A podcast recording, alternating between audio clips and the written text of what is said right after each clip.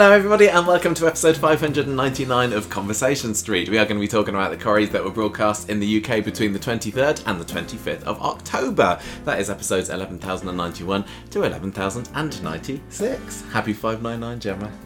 What are we doing for 600? I know you. Literally nothing. I don't. I we don't. had a pretty good bonus episode, and uh, we wanted to get it out as soon as possible. It was our There- interview yes. with uh, Todd Boyce, aka Stephen Reed. So there's no point sticking around and keeping it to 600. We thought we'd do it and- and strike while the iron's hot. There, there was talk of maybe putting it off for another week, but no, literally, we haven't got anything planned for episode 600.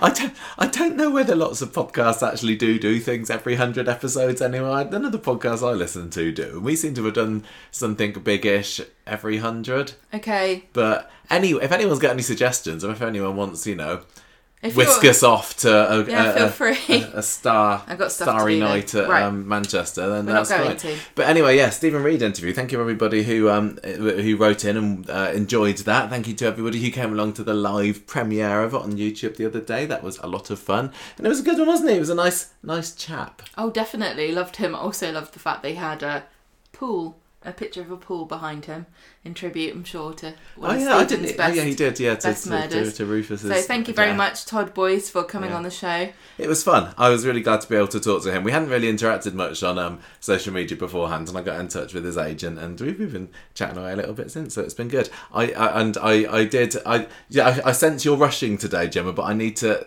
tell my story of the uh, amazing thing that happened to me this week. Mm-hmm. I went to a Turkish barber's. What's that got to do with anything?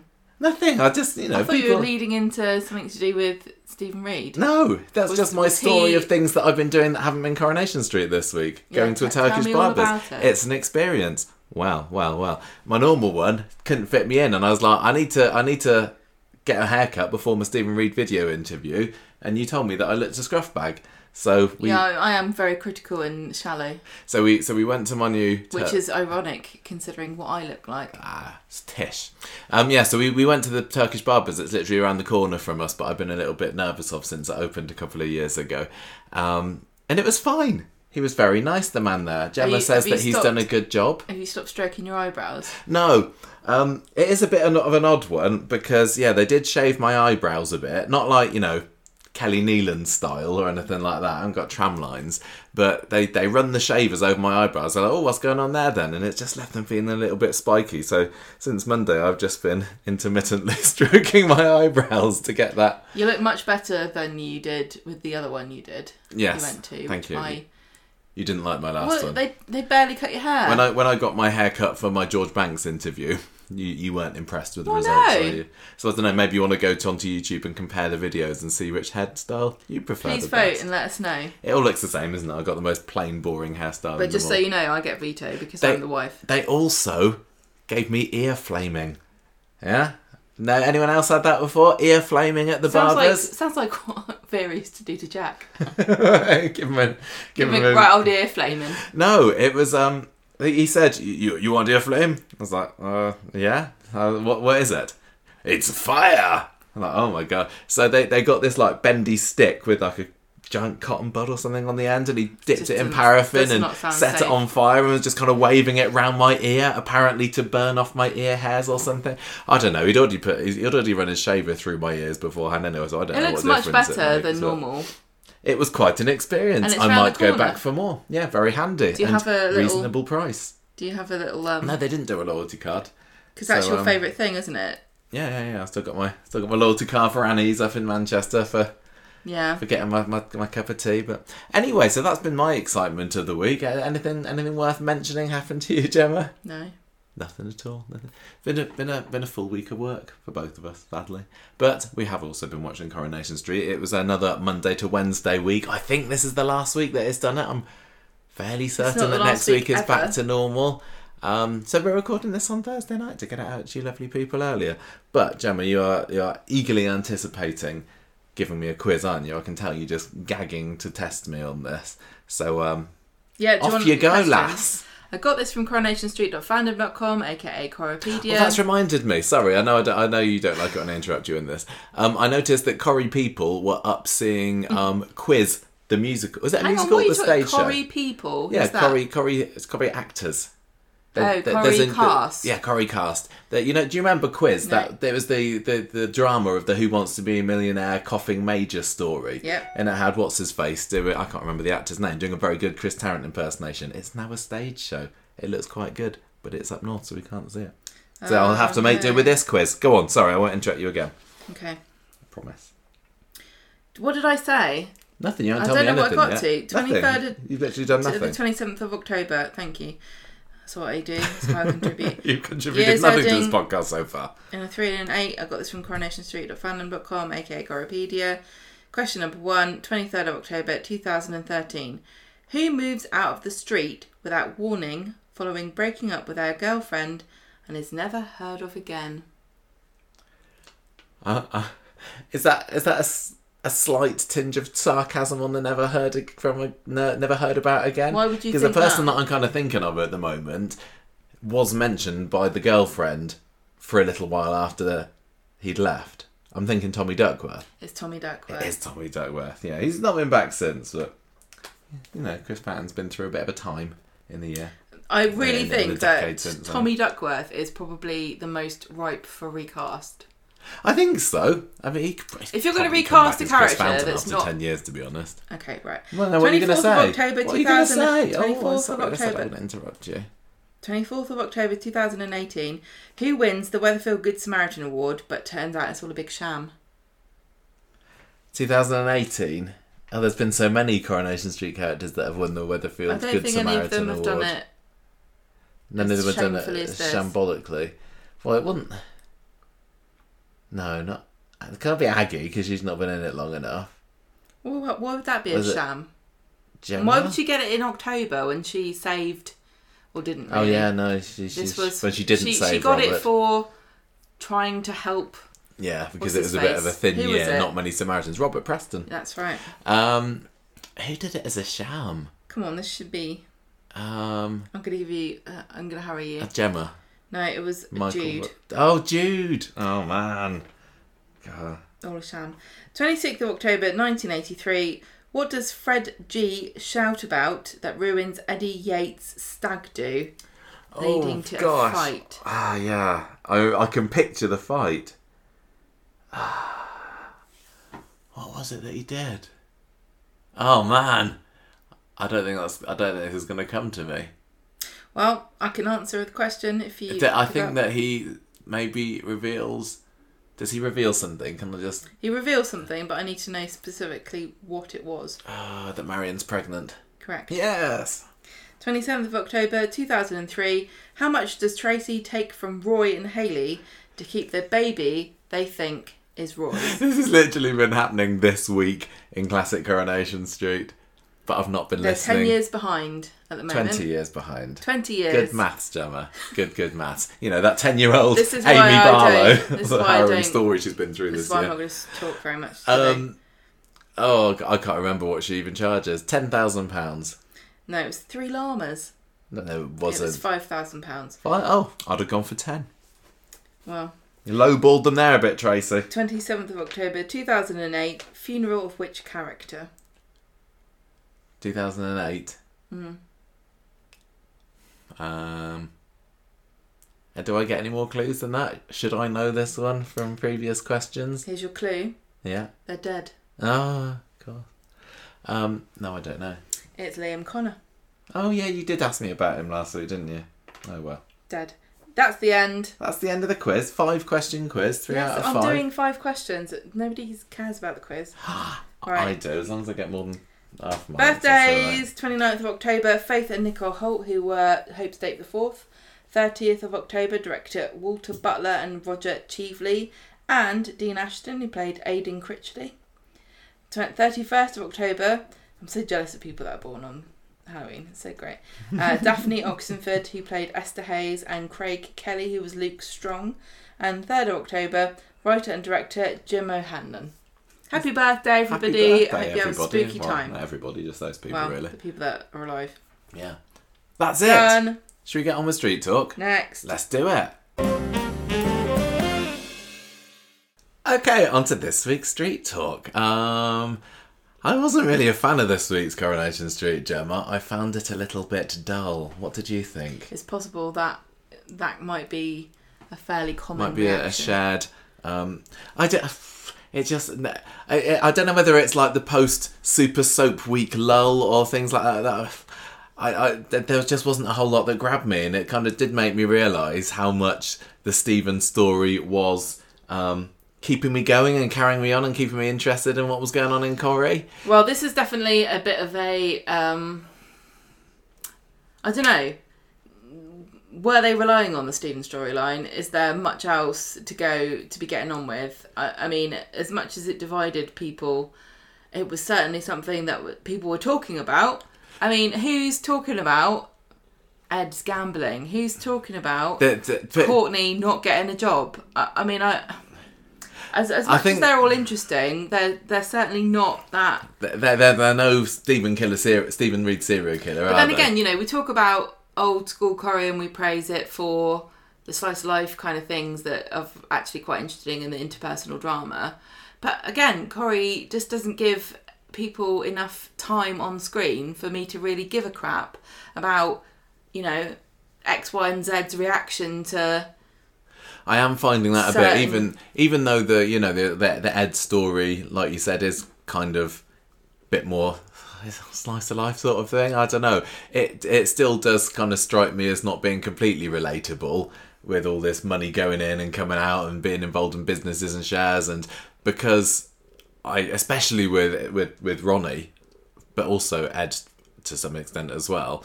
They haven't given us enough in the past to really engage with or care for these characters enough. It's not as really easy like to Baileys, get though. into. I like the Baileys generally, um, but this story's not particularly doing it for me. I mean, they, they are they obviously the the Daisy and Ryan stuff has been the big story this year.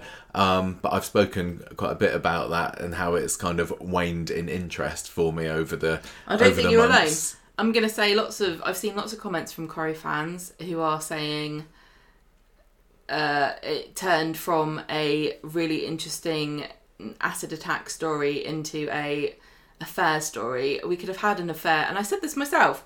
We could have had an affair story without having the the window dressing of of of everything to do with this, and kind of it's so frustrating because we're we're seeing Ryan recovering from an incredibly traumatic event, and yeah, okay, we we got to see him trying to deal with it in in a very unhealthy way with his online um with his own ovids. stuff, whatever you want to call it. Yeah. But what about his hospital appointments? What about his pain levels? What about his medicine? Has he got, has he had any um, you know, has he has he had infections? Has he had setbacks? Is, is he is it tight? Does it feel painful? Can he move his neck from side to side? This is something that you'll never be able to have a story about coronation on Coronation Street again for you know at least a decade because you've got to leave gaps between very specific stories like this. Yeah, and we, one might like say the same about it. serial killers. Whatever. I know, I know. I mean, it, it is true that, that as much as it's good to raise awareness of certain issues and, and medical conditions Yeah, or what, whatever, Have they? they've made me look out for acid. If somebody's Yeah. standing in front of me I with a glass of what looks like water, I'm ducking. Yeah, before this before this story, I was like, I don't care if I get acid in the face. It's fine. I, I'm not even bothered. Probably just probably just sure stings a bit. modern medicine will better get rid of it immediately, and I'll have no ill effects whatsoever. yeah. Well, now But I now Corrie's taught me. yeah now I'm worried that if I do get acid in my face, I'm going to have beautiful young ladies throwing themselves at me, and what would I do? What would I do then, Gemma? Tell you what, you get a good hiding off me. Um, no, but it, it's it's the the characters, unfortunately for me, of Ryan and Daisy have just been made to be a little bit less likable because of it, because of the affair. I was enjoying. I, I was, oh, you know, I, I'm sure I'll go back to loving Daisy again.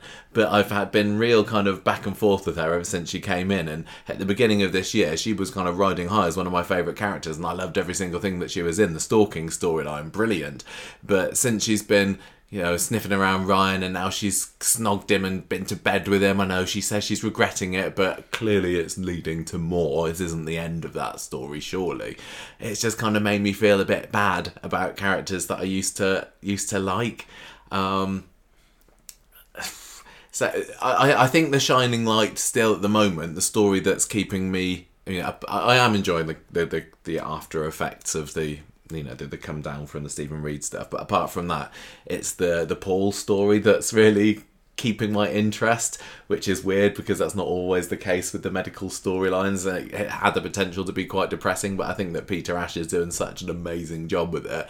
That's what I'm kind of most looking forward to seeing at the moment, and because we haven't had any of that since the wedding, really, um, I'm just kind of twiddling my thumbs waiting for that to come back. But anyway, anyway, I'm sure we'll find some goodness to talk about in today's Coronation Street, and we've got six stories to chat about today. I decided to separate out. Originally, I had these together in my notes, but I split them up this morning. The funeral stuff from the the Peter being arrested stuff because the funeral is all about Audrey and Tim and all the drama there, and the Peter stuff was about him and Swain and everything. So I've got the read, hit, and weep story first, which is the funeral, um, and then my storyline title for Murderer Peter is the Peterminator. That's his killer name, Yeah. sounds- Peterminator. yeah. Yeah. No, I'm not really happy Is he going to get one. that etched on his sunnies or something? Um, we have the Ed Gamble story, which I've just gone straight with because I can't even remember what we called it last week before, but Ed Gamble seems to fit. Famous comedian, apparently. Um, Ryan and cheating. Caught skiving is what Courtney was caught doing this week. And then finally, Hope and Gory, which is my storyline title for the Hope Halloween story. Yay, Halloween. Which we had teased on Monday's episode. Nothing since, but hopefully it's going to um, lead to some, some fun stuff next week. You, you and Gemma, as our resident Halloween lover on this Why podcast. doesn't everyone love Halloween as much as I do? You, I don't are excited about Halloween at the It bistro? shouldn't really be like a, an exceptional thing. It's like I like eating nice food and sitting inside being cozy. I think lots. I, But I, I don't not like Halloween, Well, but I'll. Bow down and admit out? that you're the one that that loves it the most. I think I think it's fun. should be loved. I think it's fun. So hopefully there's going to be some great Halloween stuff next week on Coronation Street. Maybe Harvey will come back for another pop at Leanne. I don't know. We'll have to wait and see. um, well, would you like to do the Peterminator? Or would you like to do the, the funeral stuff You with the read say hit what you wanna do. and weep? Um, I'm going to let you take the lead on this one, Gemma. What's been going on with old Tim? Oh, I loved him and, his his flashbacks. bloody flashbacks this week. So he, on Monday, he's having a bit more flashbacks. He slept on the sofa, and uh, does Elaine leave? I don't know. Did she come back? Who knows? She, Can't she's remember. gone. I she, she's gone. Why for did she now. die? Why did she come back? Who knows? Who knows? But she, yeah, she's getting ready to, to, to disappear off to her friends on Monday, isn't she? Gail and Audrey go to number 11 to see George to organise Stephen's funeral, and it's very awkward because George doesn't want to do to do this, does he? Um, and he says, "Oh, we're very backed up," but then, um, but but Todd says, "Yeah, yeah, you know, even if we weren't really busy, you'd be putting us in a really difficult position because everyone on the street is uh, very anti Stephen at the moment, and uh, you're kind of putting a target on our backs here because." I'm going to say a lot of the uh, a lot of the work for funeral directors is kind of geographically located. The thing is, though, I don't think anyone's was- going. I'm going to go to Weatherfield from uh, North Wales for my funeral because they are the best. That you know, young has a sterling reputation. young. Um, what is it called? Undertaker of the Year award. Yeah. Todd Grimshaw. If I was Todd and George in this situation, I'd take advantage of it, like knowing where the funeral was going to be, and then like maybe book uh, sell tickets afterwards for people to come and dance on his grave. Yeah, there's lots of things you can do on someone's Rest grave if Easy you would don't do like that. them. Exactly. the extended package. yeah. So they don't really want to do this, but Audrey says, "Look, what Stephen did was terrible, but he still got the right to a decent send off." And Audrey m- reminds George that Archie organised Richard Richard's funeral, and you know, Richard killed. He killed Maxine. He could kill Maxine. There is a bench. There's no bench to Stephen Reed's victims. No Rufus anywhere. bench. Rufus, his wife, what's her face? Can barely remember his name. Who Teddy and Teddy and Leo got both taken out together. Who knows where the wife is here? No one cares about it, them. So if if if Archie was willing to do a funeral for somebody who killed a beautiful blonde young woman, why not? Why not his son? Why not He'd want you to do it, George. do Stephen? I mean, what? Who did Stephen kill? A bunch of old men. No one cares about them. Sad times, isn't it? So, John, He had his chance for some others and he just blew not it. beautiful enough. Sorry, Teddy, Leo, and and Rufus. None of you are beautiful young women. So George says, "Look, I don't know about that, but um, I, I've made a decision." And Gail suspects that Eileen has has been the one to stop them from doing this funeral. Little does she know, Eileen's hiding in a Eileen box all week care. and hasn't been doing anything. No, Steve and Tim are at the cafe, and, and Steve's annoyed that Tim seems a bit distracted because he's having PTSD, and he says, "You, you should come back to work soon." Um, I should come back to work soon, and Steve says, "You can't come back to work. You've been signed off." And George comes in and overhears them talking about about this, and um, he overhears them telling Roy about Gail coming and wanting to organise a funeral, and Tim saying, "Oh, you'd be black blacklisted if you do that." So it's given him pause for thought. But then when Audrey catches George outside the cafe and says, "Are you sure you won't change your mind?" He's still sticking to his guns, and she tries playing the Archie card again, and uh, she shames him. Um, lots of lots of Tim having flashbacks and Elaine leaving and him saying he's fine, and then I don't. I, I, don't really know what happened, but Elaine leaves, doesn't she? She goes away. She doesn't go straight away. So they're, they're getting, bags. she's getting her bags ready. She makes a long sing and dance, song and dance about it, as does Tim. Those few, those flashbacks, so unnecessary. Really, really, really This didn't really, need honestly, to see them. Like I know we had uh, we had this. Uh, you had your chat with Todd Boyce, and he talked about Stephen, and uh, we you brought up the the whole elephant in the room, which is the fact that he mentioned at his fan event that they were going to get another six week six months of Stephen, but they decided not to, and the insinuation was that it's fan.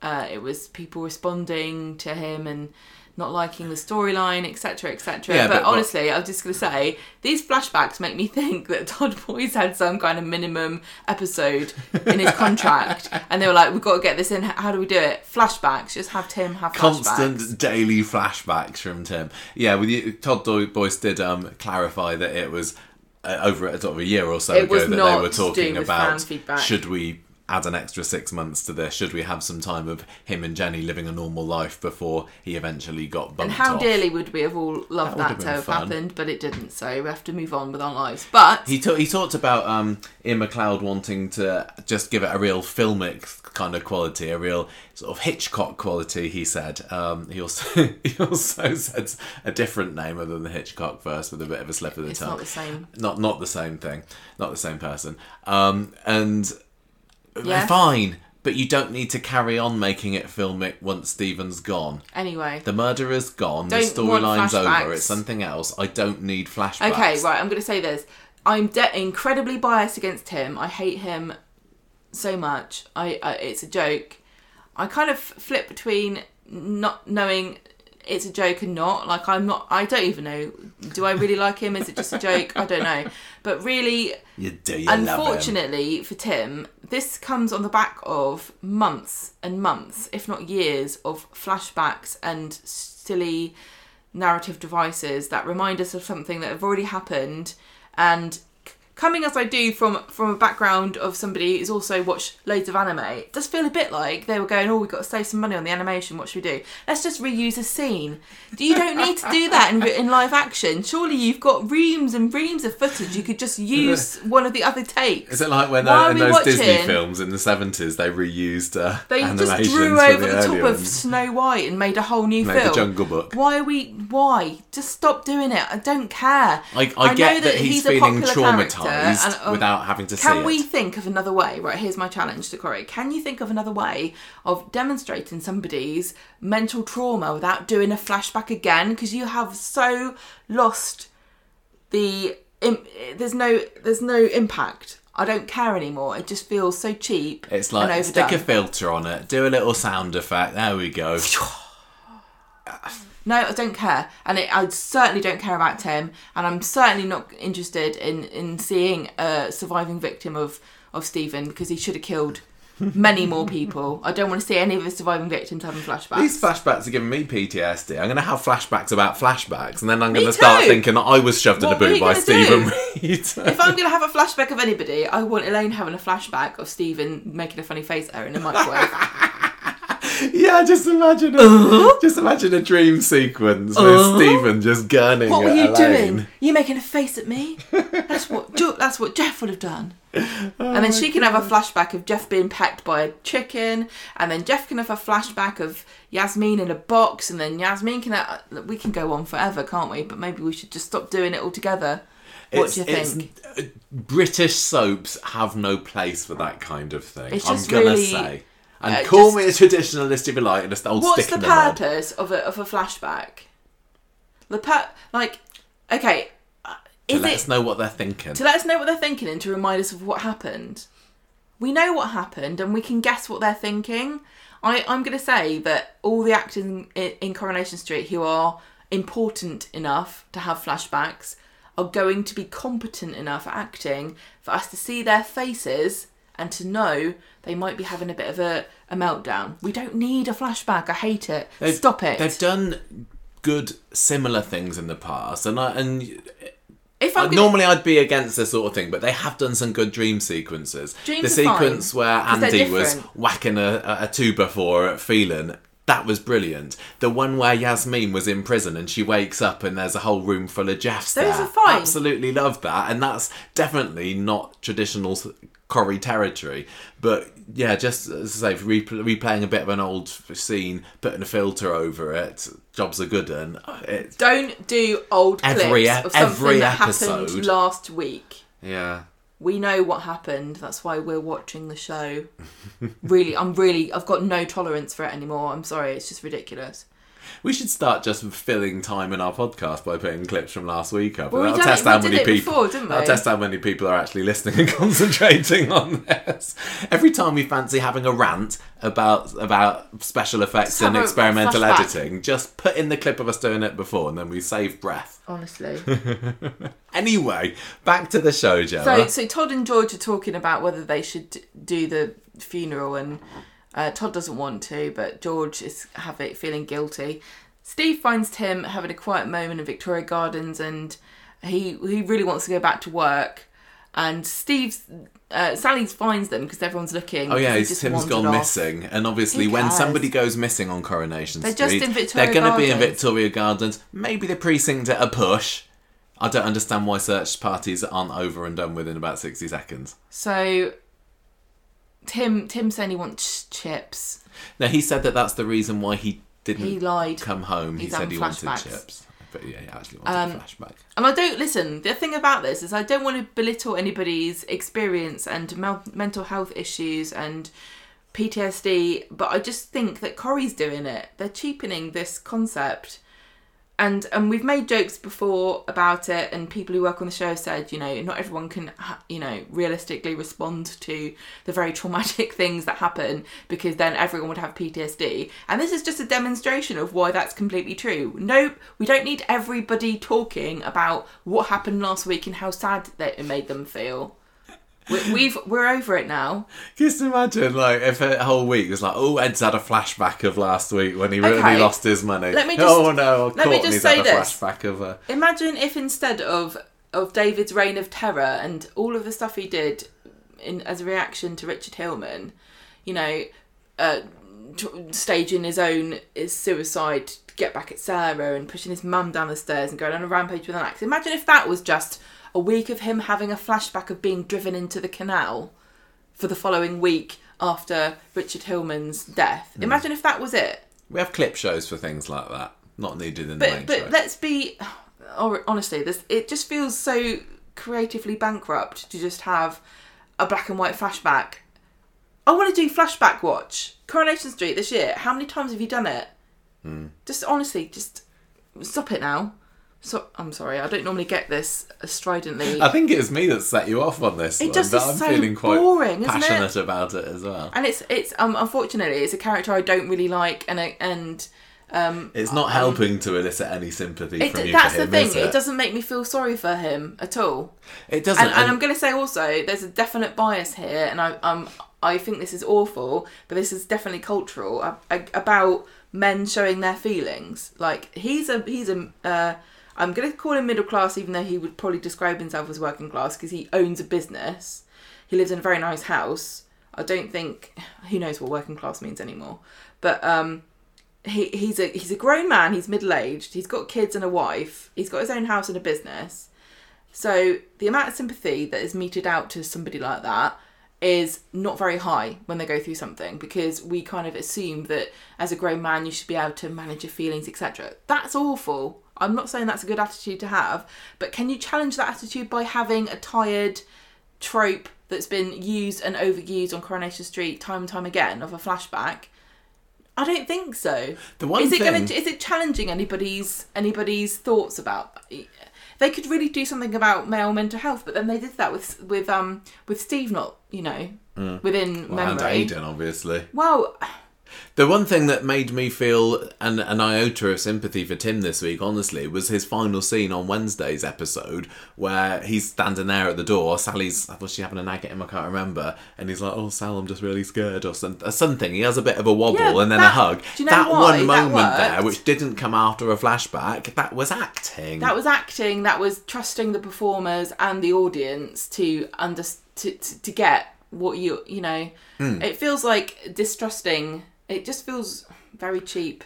anyway, must move on. Everybody knows what I'm saying. Does anyone want to say that they think that they, Any they were? proponents of flashbacks here? Yeah, Don't be scared. right Let in us because know. honestly if you if you can account for yourself in a logical way and put forward your evidence we'll read it out and, and often i agree with people who say something that uh, gone against what i it doesn't mean i it doesn't mean i'm going to change my mind but i just don't believe anyone likes these flashbacks i just genuinely don't think so I know someone who does. Iain MacLeod i'm not even Loves going to say thinks they're great. right so uh tim and elaine get in the car does she go yeah hopefully She's gone. gone forever.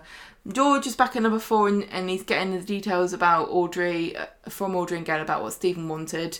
And, and George George's not so sure that they should bury him because somebody might dig him up and bring it back to life. Maybe that'd be fun. No, they say about um he that maybe the headstone will be um Abused. yeah, I was going to say defecated there, but I don't think that's the right. Some people might. no, that's not what you meant to say, was it? Audrey's trying to insist on this, and George talks Defaced, maybe. defaced talks her into having a cremation and she just wants a small service with just the family. I'm really surprised that George had to be talked into this. Well, considering how in the past he's been very much, you know, customer first, let's make everybody feel happy and lovely, etc., etc. I suppose he was thinking more of the neighbours nearby and maybe would it be bad for the reputation of the company, but it. Yeah, he, he, he really needed a bit, a lot of quite a lot of cajoling before he. I'd like to see some kind of consequence of this. Like, is he going to lose business? Yeah, maybe.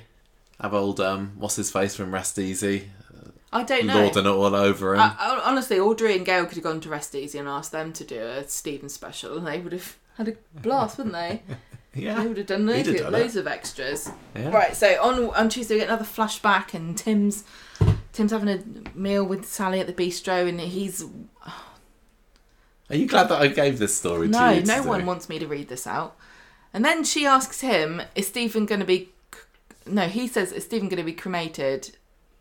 And then she's. She says- Sally um, says yes. Hopefully, there's not going to be any any bits. Of, do you want me to take She says, over? "If there's any justice in the world, he'll be cremated." As though being cremated is a punishment for people who are dead.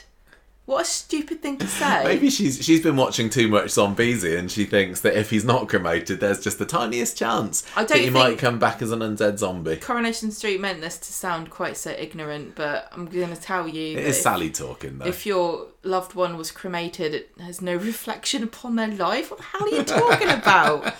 Tim comes back from work. He doesn't want to hear Steve's inane banter about the oldest cathedral in the UK. I guess was Canterbury, and I was right. You did. You got that one. Back at number eight, hooray! David's telling I Audrey. like the I like the cathedral chat. Didn't get a shout out for Coventry Cathedral, sadly, from my my home turf. Everybody, everybody knows that's the best cathedral. No, it's the but worst. Not, but not the not the not the oldest. So. No, not really. Back at number eight, David's telling Audrey that Stephen doesn't deserve a funeral, and if there is one, he doesn't want to go. And they have a bickering, and Audrey leaves. That was very unusual, wasn't it? I, I get how they wanted the funeral to be quite small.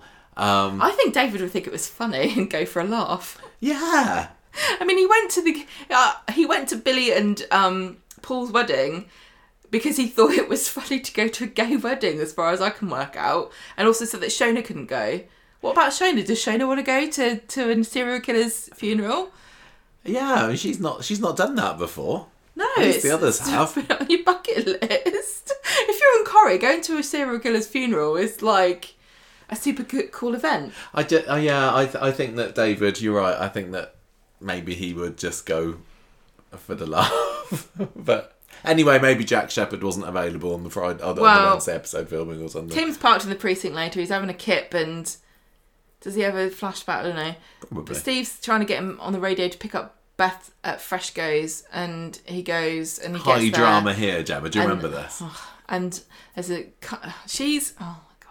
There's a rival company called Go Lucky, and she's gonna get into their car because, Because he Tim's was late. late. Yeah. And then they get into a bidding war about who's going to do it for cheaper. And there's a cliffhanger where we, That we was have a the break. lamest break cliffhanger. Is Beth going to go with Go Appy or streetcars. Come back in three minutes to find out. And, Go Lucky? Tell you what, uh, what did I say something Go else? Appy. Go lucky. Sorry. Yeah. Tell you what, just, just Trevor and Connie were on the edge of their seats on that one, weren't they? Co- What do you think's uh, going to happen Trevor's like, next, Connie? Who's, I who's she going to go with? One thing I, th- I think one thing, and then the next minute I think another thing. no, I no, don't no. know I think she's going to go with streetcars. which one he's going to be. And Connie's like, no more speaking. Nobody cares, Trevor. Shut up. Nobody gives a crap. Um, I would if I if it was me, I'd have got into a bidding war to not take Beth. I know. Annoying, Like, mouthy. who wants Gobby Beth in the back of your with a, cab? with a prawn ring in her bag or whatever she had. So she says she's going to go in the Go Lucky cab because he gives her 50% off. And then Tim grabs the keys out of the ignition and throws them into the car park. And so Beth gets in the car with Tim. And then as they're driving off, Beth like makes a rude gesture at the at the Go Lucky cab driver. Like? What are you? Well, she kind of waves like sarcastically. I It's like uh, you don't want, you never want to go in this cab firm again. You kind of blacklisted yourself as a customer because of why he got there when the other guy wouldn't turn up, and he offered you fifty percent off. And the only reason you got in Tim's cab was because he threw the keys. How is this a personal triumph for you, Beth? Oh, I don't know. It just made no sense. So I think that's probably what she would do. Just being She a cow. she she admired his um getting on someone's wick. Yeah, Tim's driving Beth down Victoria Street. He just off to sleep and he nearly swerves into an oncoming car. And then Beth stomps out and gives Tim a good telling off. Then they go to Beth's flat and Tim's talking to a police officer outside the cab office because this other cab driver's complained to the police about him throwing the keys. But Beth steps in to defend him and saying, "Oh no, he was awful," and blah blah yeah, blah. the other guy was. helped me out. So the officer leaves, and Beth tells Steve what really happened, including the fact that Tim fell asleep. And so Steve gets mad in the cafe later when he finds out that they're gonna the Shuttleworths are gonna do Stephen's funeral, and he warns them that when Tim finds out, he's gonna go flipping postal. Him postal now, is not the story about Stephen a story about a man going flipping postal? Do you know what that means? yeah. What does postal going postal? Shannon chucking bins around the back alley, isn't it? No, it doesn't. It's based on an American thing where postal workers went nuts and started murdering people at work. Oh, they should have done that in the sixties with Corrie and had Frank Barlow and Alf Alf Roberts doing it. That's basically what Stephen's been doing, murdering people at work. I think I think it was a bit of a bad. I mean, we don't really have the cultural connections to going postal in this country anymore. what it but it means. was a weird thing to say. Sally gets home from work later. Tim tells her about having an argument, and she says he needs to apologise to Steve. So he goes and apologises to George instead. Oh yeah, I was kind of losing interest And at this point, but like, somehow he oh. might oh. worked his way over to Well, number George, eleven. I don't know what he was apologising He to thinks George that they're. They're not doing the funeral, but then he finds out they are. Oh, And George says Stephen's got the same right to a proper funeral as everyone else, and Tim says, "Well, I'm not going.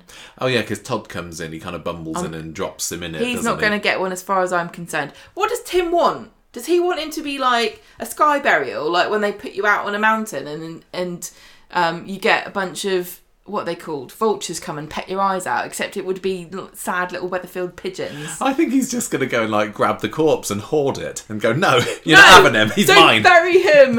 I want flashbacks forever. Me and Stephen, we had a moment. Right. well, on we Wednesday, find out what he means on Wednesday. Tim's distracted.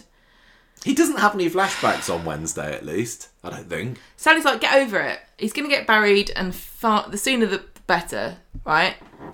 That's correct. George warns Gail and Audrey that Tim knows about this funeral and he's going to. He's threatening to ruin it, ruin it. And Sally comes around to see Gail, and there's a nice scene when they talk about they're not going to not be friends anymore because everyone. Whatever. Yeah. In the, I don't care. In the cafe. That was nice. That was a nice I'm little sorry, I don't care about any. This whole week, I don't care about. I wish I'd not not seen it. oh my god. I'm over This it. is only in the first story. In the cafe, Tim's telling Steve, "You should. I need to get back to taxiing." And then Swain comes along and says to Peter, which is a different Oh no, that's story, a different story. Forget that. We'll come As back the to hearse, that later. right? So then we Sorry. get I then told we you get the, Stephen's funeral, and they're about to drive the hearse away, and Tim comes along and he says, using my Neanderthal logic, I Tim have decided that because I don't want the funeral to happen, I'm going to blockade it so it lasts the longest amount of time it could possibly do. What a stupid idiot! He blocks it, blocks it in, and then he has a go at everybody about Stephen trying to kill him. And everyone's like, "Oh, I wish he had. I wish he had killed you." No, they should have. They should have said that. And and Audrey says you're being spiteful and petty. And then he breaks the key in the lock of his car to prove that she's right. And then Kevin turns up to tow Tim away, and Tim saying, "Don't touch my car. I, w- I don't want this funeral to happen." What does he think's going to happen if the funeral doesn't take place? Just going to like turf him into into the Seb's memorial garden. Might as well just keep him here in the Undertaker's then and let him rot. Yeah, forever. And then you know where he is exactly at all times. You can come and visit him and have your flashbacks in private. Right, so Audrey's worried they're going to miss their slot because already they had a last minute cancellation and only managed to fit them in at the last minute. Gail thinks Sally's going to be able to talk sense into him, so she arrives and, and gets Kevin, tries to get Kevin to move the car. And she says, Oh, I hate Stephen too for what he did, but this isn't the time or the place. And he strides off and he Tim wants some alone time. He gets mad at Sally and doesn't want to talk to her. And then Gail's like, I don't want to go to this funeral anymore. I was really excited about it, but now, now Tim's made me feel bad. Um, Gail tells Audrey that what Stephen has done has left Tim a broken man and he killed people and I can't go. And Audrey and Sarah are like, well, there's mini sandwiches, so we're still going. And, and Gail's left with Sally on the pavement and Gail says that Tim was right. Stephen was a monster, my brother. Um, and then they drive off and there was a, No, they they they head off for a brew, They don't go. they? Sally and Sally and Gail, but but back at number eight, but yeah, but there's another little car sus- suspiciously following after them that But who turns out that to be then? a pap. Oh, back at number eight, Gail talks to Sally about letting Audrey down when she's at her most vulnerable, and Sally says she'll come around, um, and it's not too late. If you want to go to the funeral, I'll take you. So Steve sits with Tim outside the chip shop later, and they they talk uh, together, and then it turns out they get a, a notification. I can just imagine both of these being avid local news um, aficionados to the extent where they have a an alert on their phone when Weatherfield Gazette updates anything. anything. Can you imagine if we had uh, with that on our the Daily Echo? Like, oh, there's another road. There's another traffic jam. oh no, the the local I don't know schools are closed. I don't. What care. about our local serial killer? We haven't got one, but if we did, that'd probably be on there. I wouldn't like that in real life, just to be clear. so they get a news alert, and it is Weatherfield Crematorium. Um, it's definitely not It's not- Freshco's. It's, it's definitely not not, the the hospital. hospital. It's definitely not the Tony Warren building. It is definitely got a sign that says Weatherfield Crematorium. So that's how you know that's what it's it is. just you know, like um, in the Cotswolds, they have all that lovely blonde brick everywhere, Hmm. and so it all looks the same. In Weatherfield, they really love That little dark, dark grey. grey bricks, and so everything looks like it might be the same building, but it isn't. Trust us. I really, yeah. I mean, I I know we're in a bit of a moan fest, and, and I'm not helping with this, but I really wish that they would just just go out and film somewhere else a little bit. Sometimes I know they do. I know they've had location Here's an idea: shoots, but if every you're time going to do a photo, just make a background of different colour brick. I it's it It's just a photo. it was takes me away photo. from it. It was literally a photo. It was a and, photograph. And the thing is that what they're doing now with having all their Coronation Street the Experience tours, everyone knows what that building looks like now. Well, and it does, like It's you say, look like the hospital and Freshco's and and, Yeah. and many other buildings. And it's it a very just makes distinct- it feel a little bit cheap. It's a very distinct look. There are not very many buildings that look like that. I was hoping that we would actually get to see the funeral today, Yeah, and not too. only did we not get to see his final, you know, memorial, all we got to see was a little pap photo of them against the wall that we that I in my head I was like, that's just the wall. right. So I, it just took me out of it, so it was even worse. So the the the headline is "Mourning a Murderer," and Sally and Gail are in the photo. So He was Tim morning, noon, and night a murderer. very murderer. betrayed. And when Sally gets home, she gets an earful from Tim. And Sally said, oh, "Look, I've supported my friend. I'm sorry I took Gail there." And and this is when this is when the the scene that should have been the only scene we got happened, where they trust their actors and their script writers and everybody else involved to Emote. to, to just have a human connect. Do you have a human connection to a flashback? It's not a Saw movie. We don't need to see how the trap was set. Tim says, "Look, I had I had uh, nightmares. I've had a bunch of flashbacks. I think I'm a main character in the story now, um, and it's really haunting me. It's making me upset. It feels like I'm never gonna. It's never gonna stop." And so Sally gives him a hug, and he hugs her back. And that should have been the that should have been the only scene we got. I did. We didn't need flashbacks. We didn't need Tim sulking and acting like a baby. I'm- doesn't make me feel any different towards him. I'm kind of hoping sure that Tim that will be the great. end of the, the, the flashbacks. As as somebody who didn't like Tim, surely even the Tim fans could have said that that was the strongest scene that Tim had.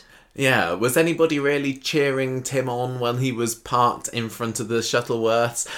Maybe they were because there has been an awful lot of anti Audrey sentiment online this week, hasn't there? Yeah. I've seen an awful lot of people saying, "Oh, Audrey, you see, your son was a murderer. He doesn't deserve anything." Blah blah blah blah blah.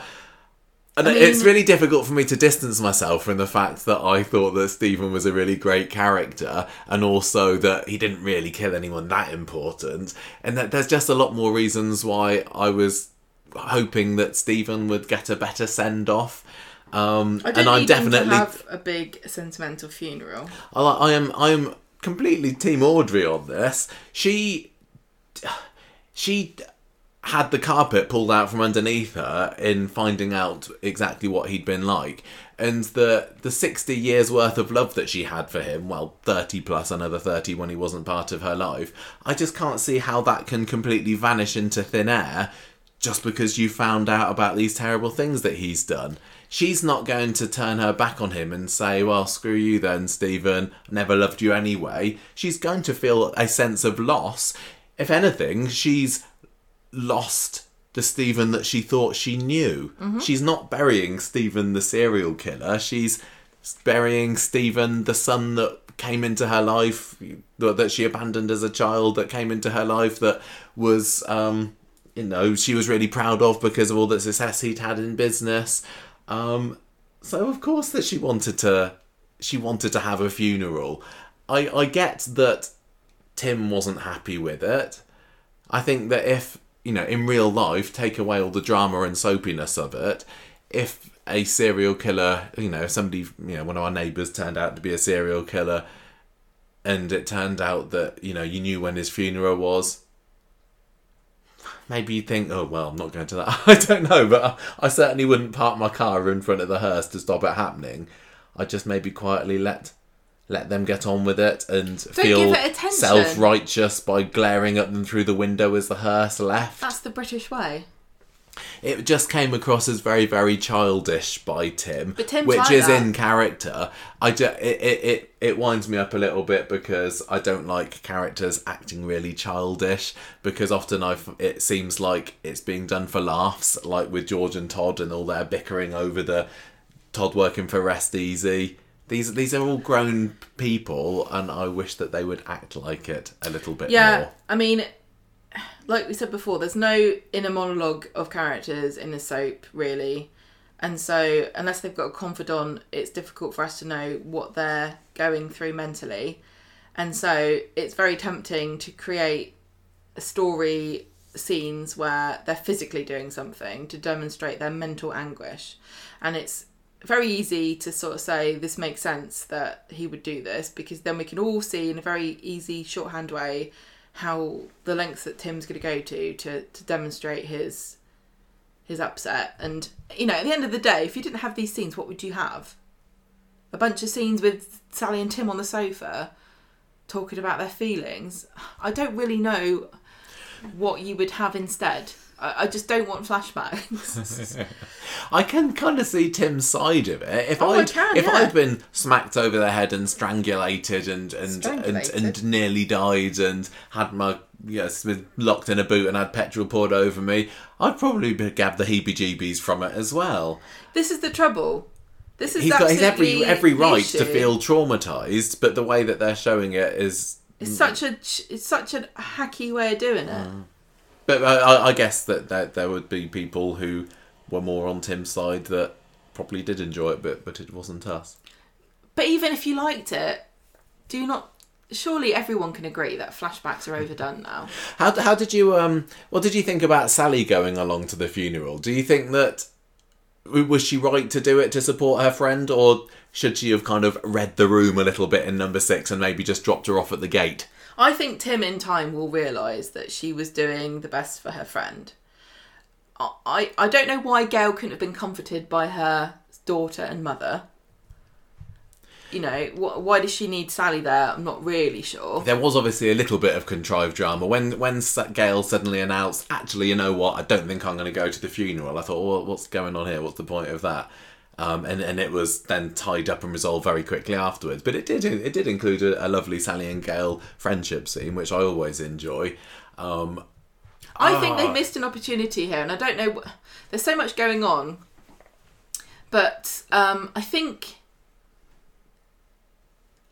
true crime has has kind of evolved over the past twenty years, especially with podcasts in the last you know you know ten to to five years, where um, everything's a lot more victim centric, and but also people are really starting to think about the family of, of these murderers as also being additional victims. And there's a lot with Dennis Rader's um, daughter. She's called Kerry Rawson, and she's she's written a book about what it was like to realise that her father was a serial killer. And um, it, you know, in no way is anybody saying that these people are as much of a victim as the people that were actually killed, but the idea of having the rug pulled un- out from underneath you so completely as to realise that I mean, we can sympathise with people that have had them been cheated on, and this just feels like an even more deep and and more betrayal version of of that, where somebody lied to you for years and snuck around and did stuff that you didn't know they were doing, and was a completely different person to the person that you thought that they were. Hmm. So so the idea of sort of following Gail and Audrey and Sarah, I'd love to see more of that. I wanted to see Michael too talking about his um, how he felt about it when he when we had that scene with Rufus being killed and Michael was in thrall of of Stephen's kind of story. We, he doesn't even know that that story was about Rufus being killed. We we ever going to get to see that? No. yeah, I he's going to don't put think two and so. two together and realise. Uh, so all these people are like the, the additional fallout because we the thing is about it no one cares about rufus's wife what's her face anymore. Lou. we d- teddy and, and leo were were father and son i don't know what other family they had. So we don't have the victims families of, of stephen to talk about. The only person's left is tim. So hmm. he's kind of representing all the victims but he wasn't actually even killed. And then you've got Audrey and and you know that family, and then you've also got um and Michael who was victimized by him. You got you got Jenny. I know, but yeah, Jenny's doing a good job. I just feel like we're missing a trick. I think Instead that of it could have been really. flashbacks for Tim all week, we could have had a week of ramifications but I'm moving on. I would I would like to have seen the funeral scene because I think that could have been a really touching moment when you know it could have been quite atmospheric. Just the the two, three of them, four of them with Sally there. Maybe you know maybe Sarah Louise and Audrey sitting at the front. Um, George there with the with the coffin about to go past the curtain What what have did- you. Maybe holding hands. Audrey having a bit of a cry. Sarah comforting her. You know, and then you hear you hear Gail and Sally clip clopping in around the back, and it could have been really really touching and heartwarming. But I guess Corrie maybe wanted us to feel more sorry for Tim than Audrey. I don't think they've they're really pushing for us to feel that much sympathy for Audrey at the moment. Unfortunately, No, lots of people hate Audrey. Mm. Honestly, just she didn't do anything wrong. no, she really didn't. She's she's react. I think she's reacting in just the way you would.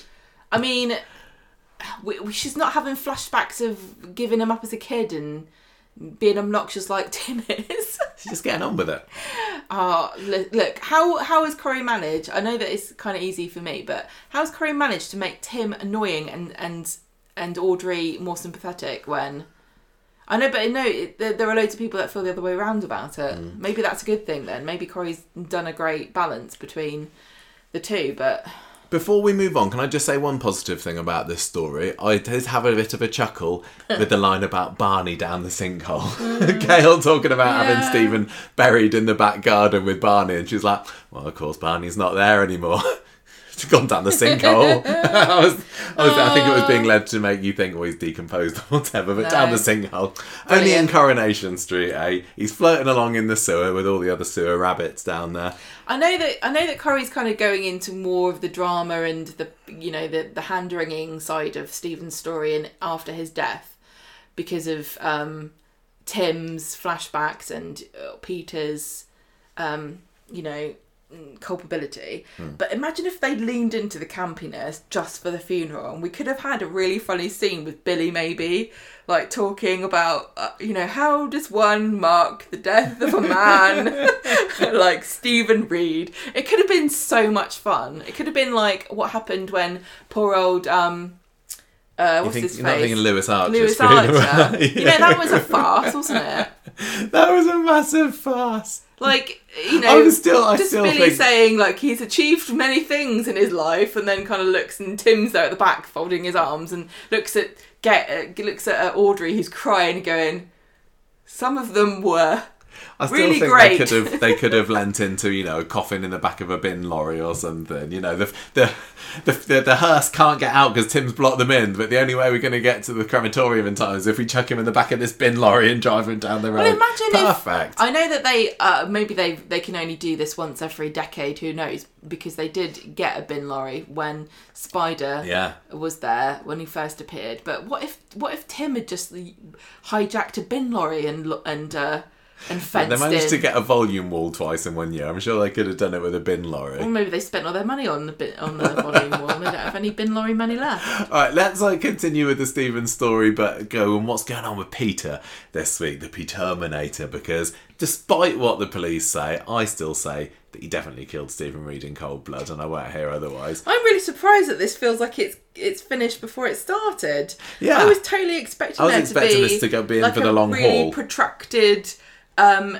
extensive. Uh, uh, criminal case with you know culminating at the end of the year with a big trial and wigs and gowns and But waiting rooms. just like, Sounds like you know nah. what? I've looked at it really honestly, and I can't. I, I've done, I've done an awful lot of work these past few months. I'm just waiting for just waiting for Abney to tag me out. To be honest, let's just say you didn't do it. Just say, let's just say you didn't, and you keep your mouth shut, right? And his lawyer, oh, like, what happened to the lawyer that he borrowed last week? Toya's lawyer, the, the one that Toya's got her off like, murder as well. Another one for me. I'm going to put this notch on my bedpost. Two. I've had two murderers. If I murder somebody or accidentally bump someone off, I want I want that tattooed lawyer to be the one that it's honestly a shame please. that Uncle Stephen never got the chance to meet her Yeah, because he would have been off scot free. well, he, he did in a way. Didn't didn't he serve any didn't, jail time, he did didn't he? get in trouble, really, did he? No. He just got bumped a little bit and then Yeah. just popped his clogs. So, um, Pete, Peter this week is is talking with Daniel in the cafe. Carla's still in Spain because who know what Ali Keaton's She's- doing she's at the topping up her moment. tan. Peter's like, she'll be back soon, I'm sure. surely she's going to be. Surely she Sure, she doesn't. wouldn't leave me in my hour of need. Surely, surely. What is she up to? Um, and and Daniel says that I'll be there for you, Peter. Um, I Daniel's like, I'll, you I'll know what? Daisy's. I'll not be a around. shoulder volunteer for you, Peter. Daisy's not around as much as she used to be, and being a teacher, I've got a lot of spare time. so if you want me to just hang around and chit chat, It's half term this week, anyway. Does Does Daniel get half term? Do they Is it half term in the prison? I Do don't the know. prisoners get to Do like go into holiday clubs and things? Everyone's off to Butlins. Um, anyway, so Audrey's at Rita's later. And they're like, still, this is inhumane. Send us back to prison. Audrey's still bemoaning her family's attitude towards the funeral, and, and Jenny and Rita try and make her feel better, but she's all tied up in knots about it, saying, "How did my son turn into the most evil killer?" Not and the most evil. who is the most evil killer in Coronation Street? I'd say it's history? Richard Hillman. He, he just did it for his family, though. I He think tried to kill them all at the end. I no, think- he I did it think- for love. No, I think that family There was an attempt annihilators. to uh, Family defend- annihilators. I'd give him a big. I'd give him two thumbs down. I think that Phelan, you know, when he was at his worst, I'm gonna say he was the most evil one. That's a good question for for another day. Who The was most evil character who's- on Coronation Street. Yeah, okay, but yeah, not for now. And why is it Tracy Anyway, Barker? yeah, I was going to say she should be out there, wouldn't she? Um, Rita is um, there saying, "Look, Jenny, why don't you tell Audrey what Stephen said last week? You know, before he died, he had that secret special word with you." The bit about um, what was it? Stephen saying, "I'm I'm not going to harm you, Jenny," and Jenny tells Audrey, who gets all huffy and says, "Oh, well." That's great to hear and everything, but now it turns out that Stephen definitely didn't need to kill him. What a thing that is. I'm going to tell you what, I'm going to go march over to wherever he is and have a go at him like that. He didn't even need to kill Stephen after all. So, Jenny and Audrey appear at Carla's flat later, and Audrey says to Stephen, Why did you kill my son? And he says, Well, Stephen was dangerous. Look what he's doing with Jenny. He was going to kill her. And Audrey makes Jenny tell him what Stephen said. And so then she says again, I'll ask you again, Peter, why did you kill my son? Th- There was a bit of a There's been a lot of discussion about this. Is that what you're going to say? There's been a, there has been a lot of discussion about this, and I think we probably covered it in last week's podcast fairly well. But Peter could never have heard Pete Stephen saying, "I'm not going to kill you, Jenny," and I don't really get why so many of the arguments this week from Audrey. And you know, I'm on the Audrey side on this. I don't know why she was so determined that just because Stephen said that, Peter should have known about it. I'm going to say and I still will say the same as last week, the bottle dropping and the moving away from Jenny's far enough away from her so that she didn't get hit by the car is plenty enough evidence. But anyway, Audrey's found something else to latch onto this week, hasn't she? That I don't. I, I, I think it makes sense that Audrey, as a grieving mother, has latched onto this idea that uh, he was unjustly killed because he said he wouldn't hurt her.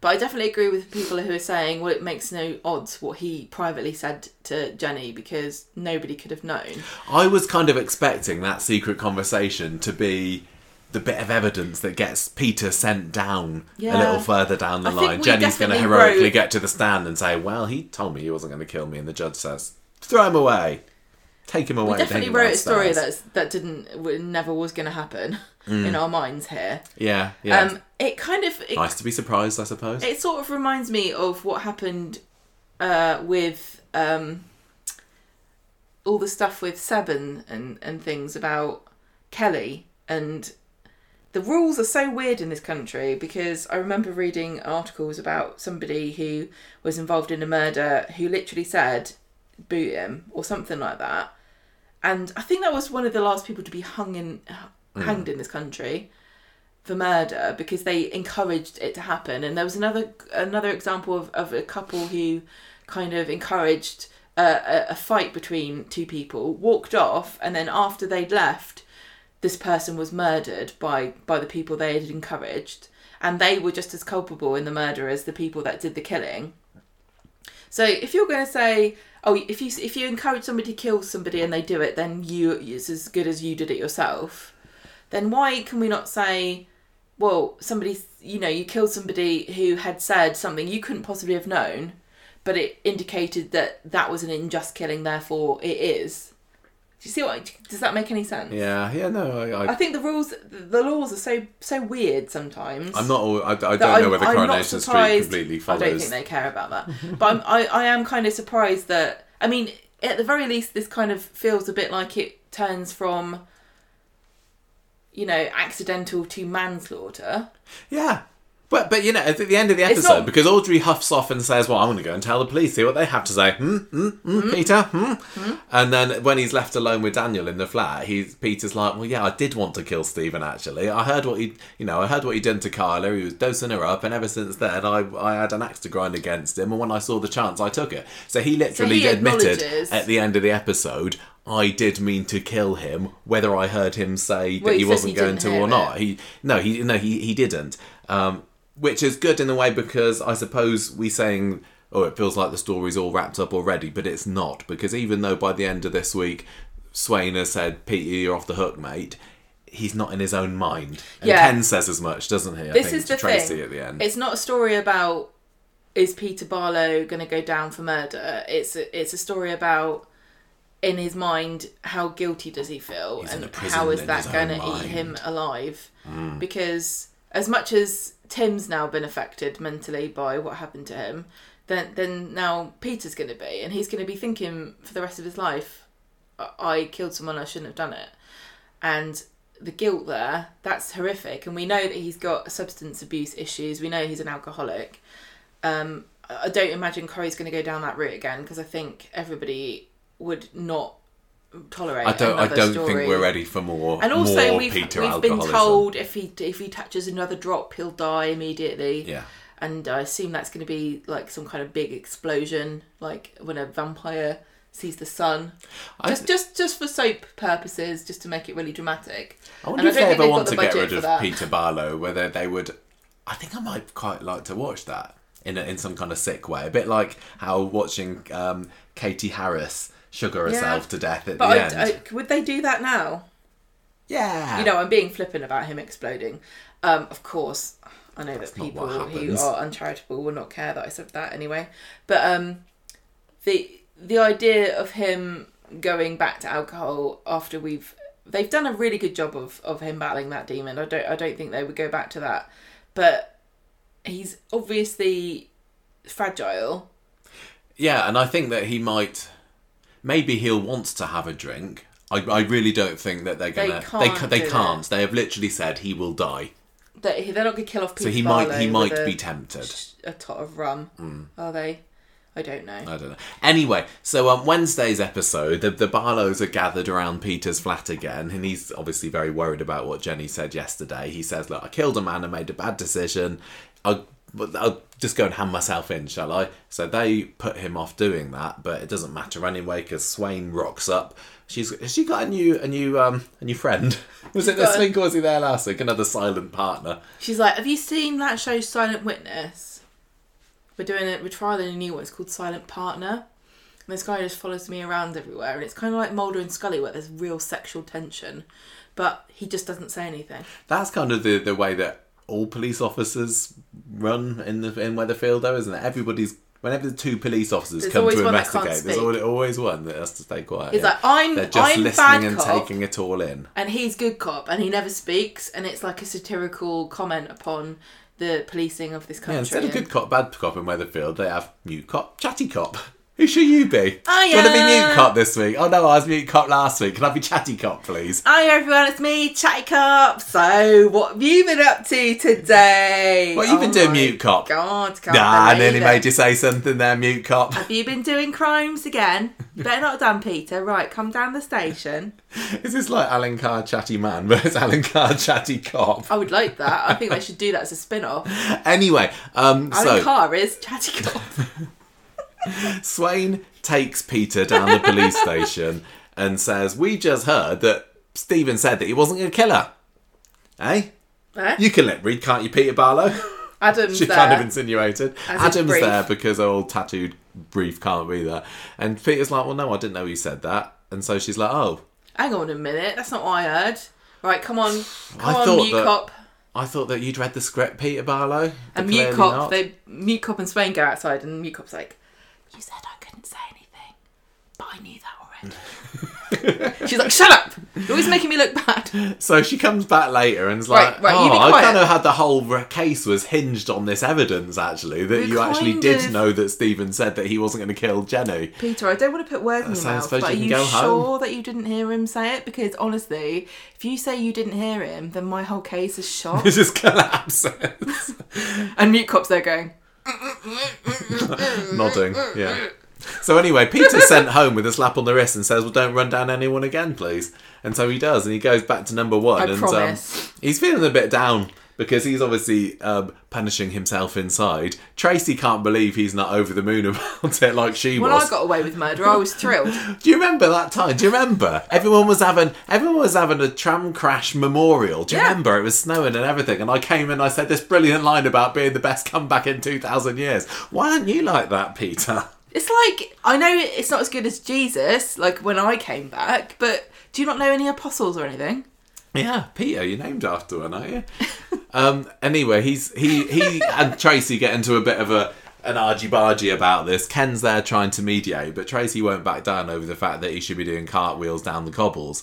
So he bogs off later, and She's Ken, like, have you not got any like red halternecks or sexy outfits and big hoop earrings and yeah, worked for like me. nice red lippy that you can stage a good comeback and cause hearts to flutter on the street and get yourself on the front of the soap mags? He's like, oh, I haven't got time for that, Tracy. I just, Oh, just want to go down to Rovers to have an orange. Oh, the Rovers is still closed, Oh, isn't God, it? Oh, where am I oh, what gonna have my I do? orange Where juice? will I have my OJ now? Oh, I have to get a happy meal and get one of those tiny little orange juices with with my burger. Anyway, he, he he disappears off, and he goes and has a lovely scene.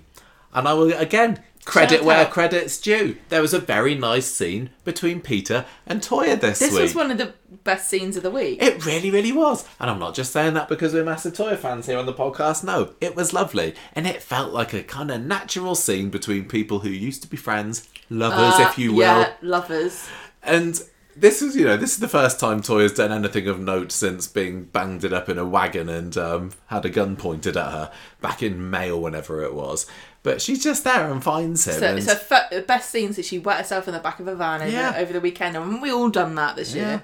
Um, and she just gives him a bit of a faux counselling session, doesn't she? She- She's like, it's not official. I can't charge you. she she has a bit of a smile with him and they do make reference to the fact that well, who'd have thought both of us getting away with murder I just love eh? this though, right? Because she sits down next to him and he's got the cigarette. She's like, "Oh, you don't want to do that. You want to vape. Remember, you drink orange juice and you vape. You don't smoke and, and drink alcohol anymore."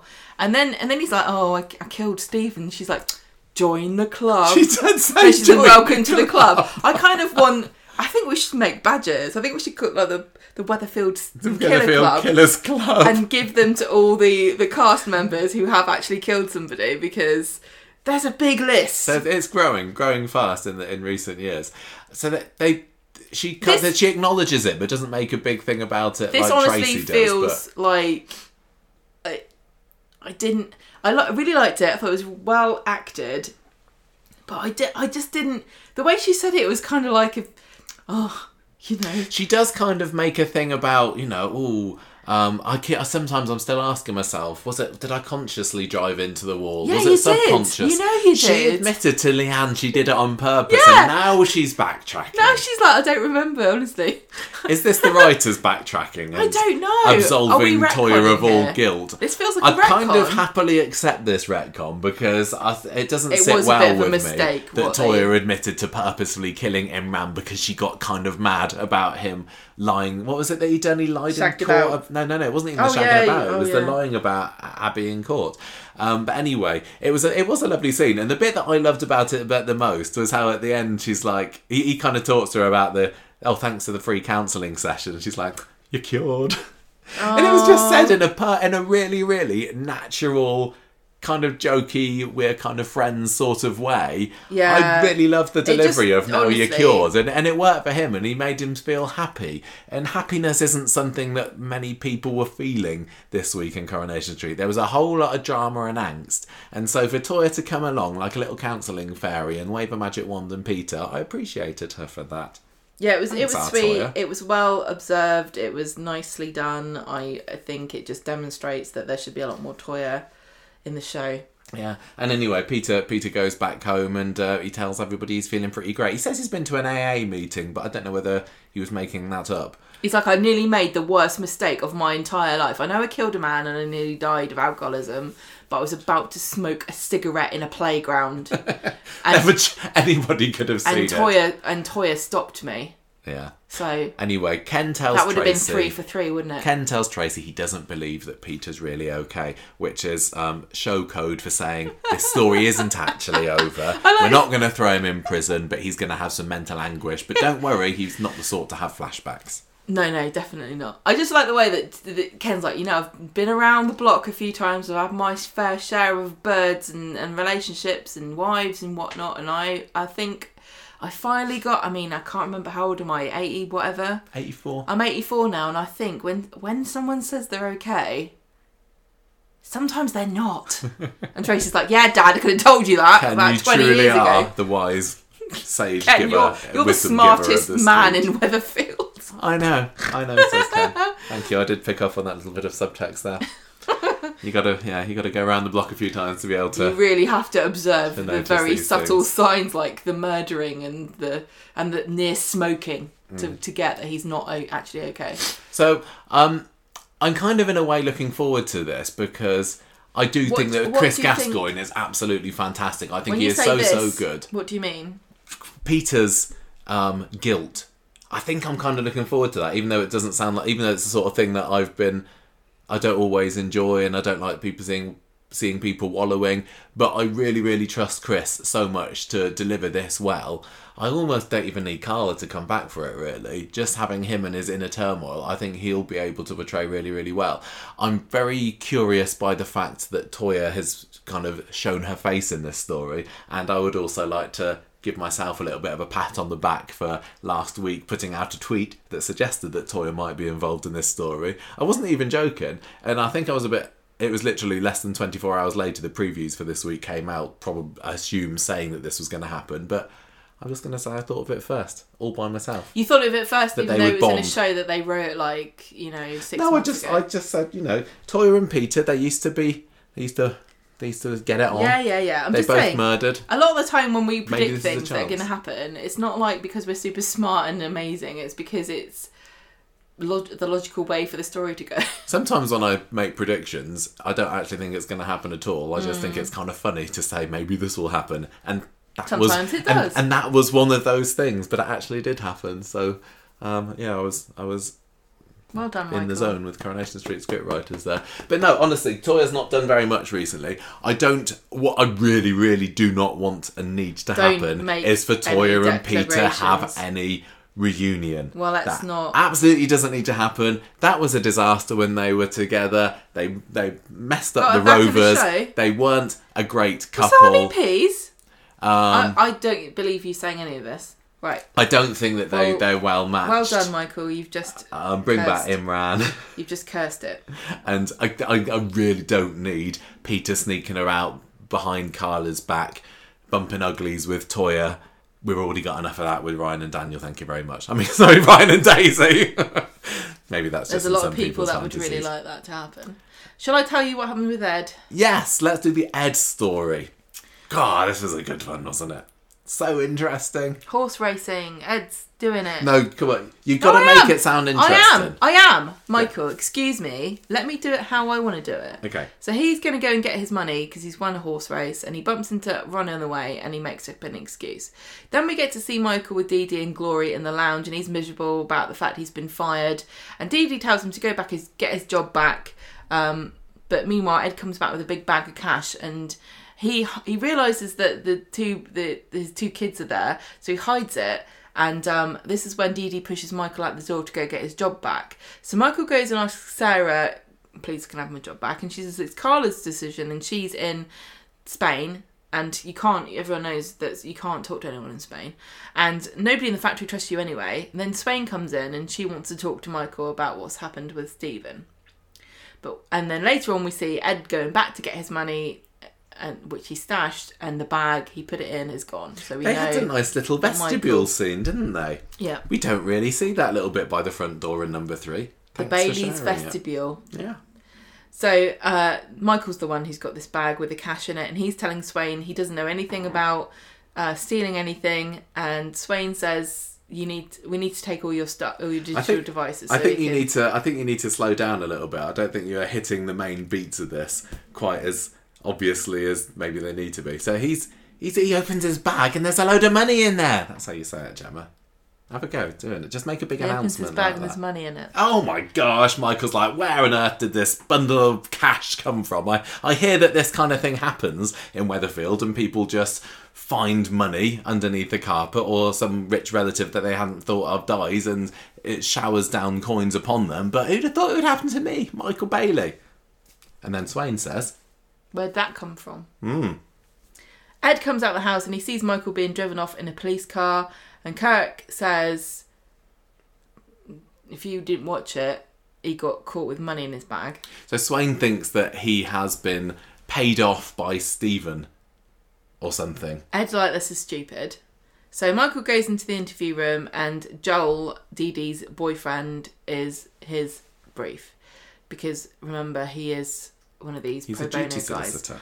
And Michael's like, oh, get this over with. And Swain's asking him about the money. And he's like, I don't know where, the, where it came from. I don't know anything about Stephen. And and Swain's telling him that they're opening up the investigation into Rufus's murder. And you got promoted the day after he was killed, right? This looks really suspicious. You guys were really close, weren't you? Are they really reopening the case? I don't think they are because Stephen did tell Jenny he confessed to her that he killed Rufus, didn't he? He said, "With my bare hands." So I don't know whether How she's. much do they really? This is the thing. Like when somebody who's a killer dies, how much do they really care? What's the point of? What's the point of investigating when you you can Just of because someone confessed to something, it doesn't mean they actually did it. But I, it seemed I know I'm, not, I'm that only being philosophical. I'm not. I'm not like pretending it's a it's a hypothetical question. Hmm. Like, how much do you really need to spend time? It's not like every single other case is solved. you know what I'm saying? yeah, yeah, yeah. Right. So Ed and Ronnie are in the waiting room in the police station, and Ronnie's saying, "Oh, this money must just be the cash we gave him the other day." And Swain He says, thinks it's two thousand pounds. and, and and Swain Swain's there. This is Ronnie's telling her this, and Swain says, "Oh well, show me the documents, and if you can prove you gave him this money, then it'll all be sorted out." Yeah, but Yeah, but what is it? it's six thousand pounds. He so he he thinks that it's two thousand pounds, didn't he? Ronnie thinks it's two grand. Yeah, Ed only gave him a grand and took it back.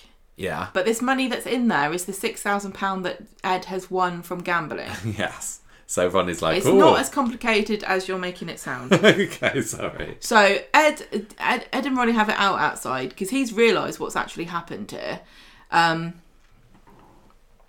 and because because Swain's told him it's six grand, it's not two grand. Yeah, he, he and he says that. Ed, what the hell is going on? You're an addict. You can't be trusted. What have you done? He did a, And a Ed's- bit gambling. Ed. Ed saying, "Oh no, I was it was only one bet. I'll never happen again." And Ed's and Joel's listening in on this, and Joel asks Ed, "So this money here that you won this gambling, do you have the betting slips? And if if you do, I'll just give them to Swain, and then this will all be finished." And Ed is pleased that this can just be sort of brushed under the carpet, but he's also not very happy about the idea that Michael's going to find out that he's been gambling again. Because remember this speech that Michael gave about how he and Aggie spend all their spare time working so they can save enough Oh, yeah, money to stop Ed that. from tipping the family into disrepute again. I, ju- I kind of feel a bit bad for Swain this week because she thought that you know, there's two cases where she's like, I, I got some, I, I'm gonna get, yeah, I'm gonna get a real great result here, and then just like, oh, drop that then. Wow. If anything, the fact that she ended up dropping this Michael case should have made her double down more on the Yeah, Peter killed Peter Stephen thing. Because she's just ended the week feeling like, oh, i might as well not gone to work this week. you could have gone to Malaga. Could have gone to join Carla in Spain. So um, Michael's been let out, and he doesn't know why. And Ed says, "Oh, I just put this money in your bag um, because I wanted to surprise you." and we took it out of our business account. You take it. And Michael says, "O- "Okay, I guess I do need six thousand pounds. What's he need six grand for? Uh, thank you for helping me." And Ron, what's he need six grand for? For his kid, for glory. For glory to She was in what? it this week. He's got to know, pay her he's- appearance fee. Oh, thanks, Dad. this, I guess, I can give you the six grand I owe you in back rent. yeah. So Ronnie, Ronnie makes it clear that he's not happy for this to carry on, but bad news for him. Stop gambling, bruv, says So Ronnie. on Tuesday, Ed's excited about this um, potential investor that's going to meet them tomorrow, and Ronnie and Debbie are having a, a celebratory clinch, and hooray, everything's going really well. And they go to the cafe later, and Ed's trying to avoid talking to Ronnie about you. You said it's boring, so I don't really know what that was about. Oh yeah. Um, he did yeah, boring talks about having money to people. I, I don't really know. So Ed not and Roddy. Ed and Ronnie, I think, talk, and he says he won the money, and Ed's saying no, I didn't, and Ronnie gets out of him that he he definitely did, and then Ed's saying, oh, you're just trying to make trouble between me and Aggie, and Ed says. You started me gambling because you made me do this sh- shares thing, and shares are just gambling for rich people um, with the Newton and Ridley stuff. And Ronnie's like, oh no, maybe it wasn't me. And uh, Ed finally now admits that he did win the money, but he, he swears he's going to stop doing it now. Everything's under control. And Ronnie says to him, What happens when you need that buzz again? I'm not going to let you ruin everything. So they, they then head back to number three, and Ronnie's telling Ed that he needs to know the truth about the gambling and uh, the family needs to know. And Ed says, Well, you know, you're not whiter than white, are you? I'm, I'm going to tell everybody about your insider trading and all the blackmail. So then they just have a standoff, don't they? Yeah, and at this point, I was thinking, oh, are people going to get blackmailed again? Well, this, this- really seems to be the go-to drama and cliffhanger and kind of um, conflict between characters at the moment. We've already got blackmail going on with old um, Lauren and Ryan, haven't we? And now we uh, Ed's going to blackmail Ronnie. I know, but the thing, okay, right, I can totally see what you're saying, and I agree with you to a certain extent. But this is the same as people, you know, having happening to overhear something. Like the the mutually assured destruction of some of these storylines is really the only way to keep them going because in real life you'd be like, I'm just going to tell everybody. but it's a, it is kind of a Everyone's bit. got to have something on someone else. So Joel, everyone has dinner at the bistro, and Ed is um, Ed's like just to remind you, even though we already had a scene about it, I'm not going to gamble anymore. And then Dee Dee tells Joel about Ed's gambling problem for some reason, and tells him her It's it's their soulmates. it's in the past. And Joel looks really awkward about this because he knows that Ed's been gambling recently because he's had to use this as evidence to get his client off of being in trouble with the police. And they decide to play dominoes. Thrilling stuff. Joel's left alone with Ed later and he says, Look, I know about the gambling problem. I feel bad about keeping this quiet to Dee Dee, even though I said I would keep my mouth shut. And Ed says, Look, don't you just need to keep your mouth shut? Everything's fine now as long as you don't take this any further. So on Wednesday, Ed, Ronnie and Ed are supposed to have this meeting with the investor. And they, they it starts in the bistro, and this guy's very impressed by Ronnie's patter, and Ed's not very happy about the fact that Ronnie's taking control and he's done all this. He's got spreadsheets and folders and paperwork, and he hasn't consulted Ed once. And then then they kind of have a conflict. It's kind of like along the lines of Rest Easy versus Shuttleworth, where Ronnie's like, "It's going to be done cheap," and and Ed's like, "We're not going to skimp on quality." And they both agree they're going to do it like as well as possible, but they also can't agree on whether it's going to be cheap or what you know wh- where the priority is. So the, the guy's like, I don't care about it as long as you do it for this amount of money, and uh, fine. And they all shake hands, and then Ed goes off to the hotel. Ronnie goes off to the hotel to meet Debbie, and Ed is left alone. And he calls a cab and he goes to a casino. He Um, didn't get there, does he? Somebody stops him. and he gets a few wise words of wisdom from Peter. He's like, "Don't do it, don't do it, mate. Just a few hours ago, I was sitting in a playground about to smoke cigarettes within sight of children, and a, f- a fairy came from heaven and told me to to just." But my ideas up. She's like, "You know, Nike, don't do it. Whenever you think of doing something, don't do it." And that's what I live my life by now. Like when I saw Stephen, I should have thought that, don't do it, but I did it, and now look at me. So you think Toyah's like that whenever she looks at a sausage? don't do it. I could have eaten it, but I didn't. Don't do it. Whenever she looks at a meat lasagna. So, so, so he doesn't do it. So he doesn't do it. Goes back home. He said, if I have a choice of doing it or not doing it, I always say, don't do it. Yeah. I don't know what it is particularly about this story that's not not grabbing me. Is it the characters? Is it the fact that it's all about money and deals and stuff, which I've never It's not historically super found uninteresting interesting. to me, but oh, isn't it? Oh, I'm glad. no, I mean, um, it's all, it just. I don't trust Joel.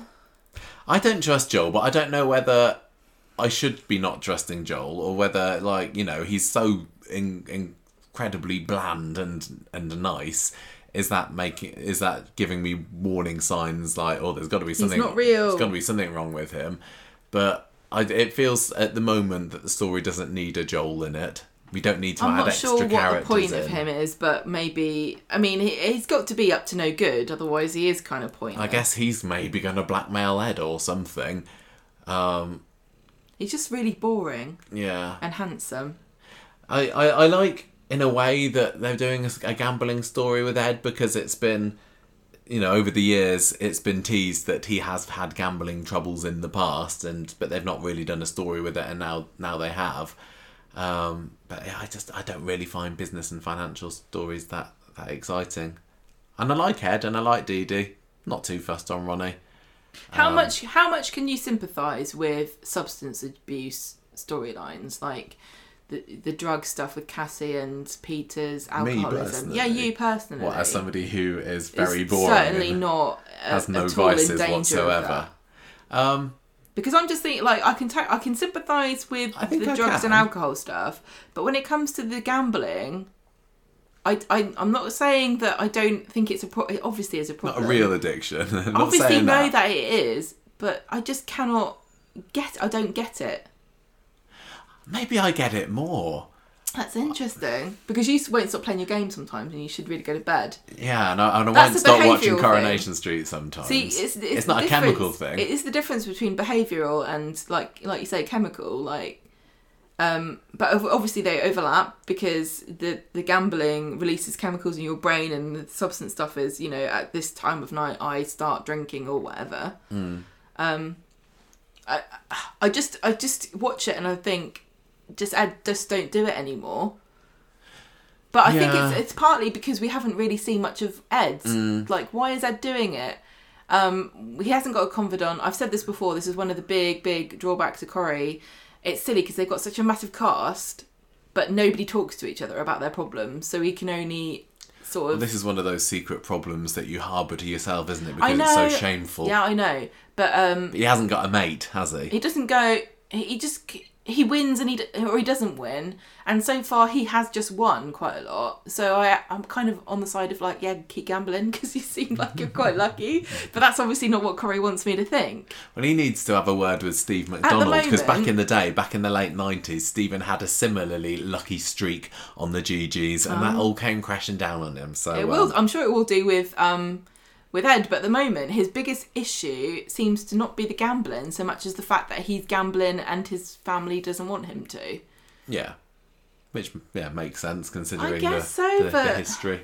It's the, the thing. I just feel. Do you see what I mean? There's. I'm, I'm missing an- the emotional connection between me me empathizing with Ed and it's feeling too plot heavy rather than character heavy this one which is a common um, thing to say about soaps but for this it's really feeling like this is the plot where he goes back to gambling rather than this is something that's coming naturally out of characters motivations and relationships which i would have probably preferred it's such a shame because if if he was the trouble with this storyline is if he stopped now it would all be really great and a positive advert for gambling because he got all the money that he needed. He's gambled twice. whenever i want He's gambled twice. He got the six grand, and he also gambled before then when he was missing all the money out of the account. yeah So it's all just peaches and, and cream at the moment. It just, it, it, I guess it feels. I, I, don't, I think Joe Joel is a bit of the wild card with this at the moment, but it's clearly going to go wrong for Ed, and he's clearly Yes, going to have a big loss, do. and, And clearly, life, you know, he's going to spiral downwards. I'm going to say to you as well, it's not just a soap thing that gambling's bad for Hmm. It's uh, it's uh, incredibly damaging. But at the at the moment, if uh, uh, does it feel like it's a really good representation of a gambling problem. I guess you need to give it more time. That's the thing. You need to give it a lot more time than this because because I don't think anyone would get hooked on it if it wasn't s- a slow descent into spiraling out of control. Like everyone has really great moments when they gamble, but just as me, somebody who like you know I, I play the lottery, I bet on the horses sometimes, but I've never it's never been a, an issue, and I, I can't imagine it ever being an issue. And I'm somebody who's got really addictive personality, so um, Tell you what I'd I like to see in I can't relate. I need a hook. I need. I really hope that Corrie can get a hook. I would like to see an actual scene in a betting shop because they Oh, used like that, they had Barlow's bookies and, and Sean Skinner's bookies for ages before then. So when when they had characters that were going there, you kind of did get caught up in the excitement. You saw it on the screen and everyone else was there. But this, the the most that we're getting is is Ed in a room on his own. Looking at a TV that we're not seeing what's on the screen, he's just Mm. going, "Come on, come on, my lovely, come on, you get past the post," or listening to it on his phone, and it, Yeah. it's not got the atmosphere Okay. of oh exciting betting shop.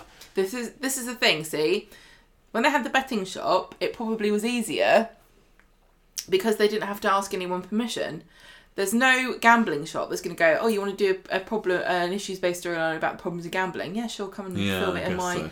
Uh, and you're not going to be able to get permission to film at a, a at a, a horse, you know, a, a horse race or a, at the dogs or anything Yeah, it's or a casino because it's it's, like this is a really bad advert for my business. I don't really want you to do that.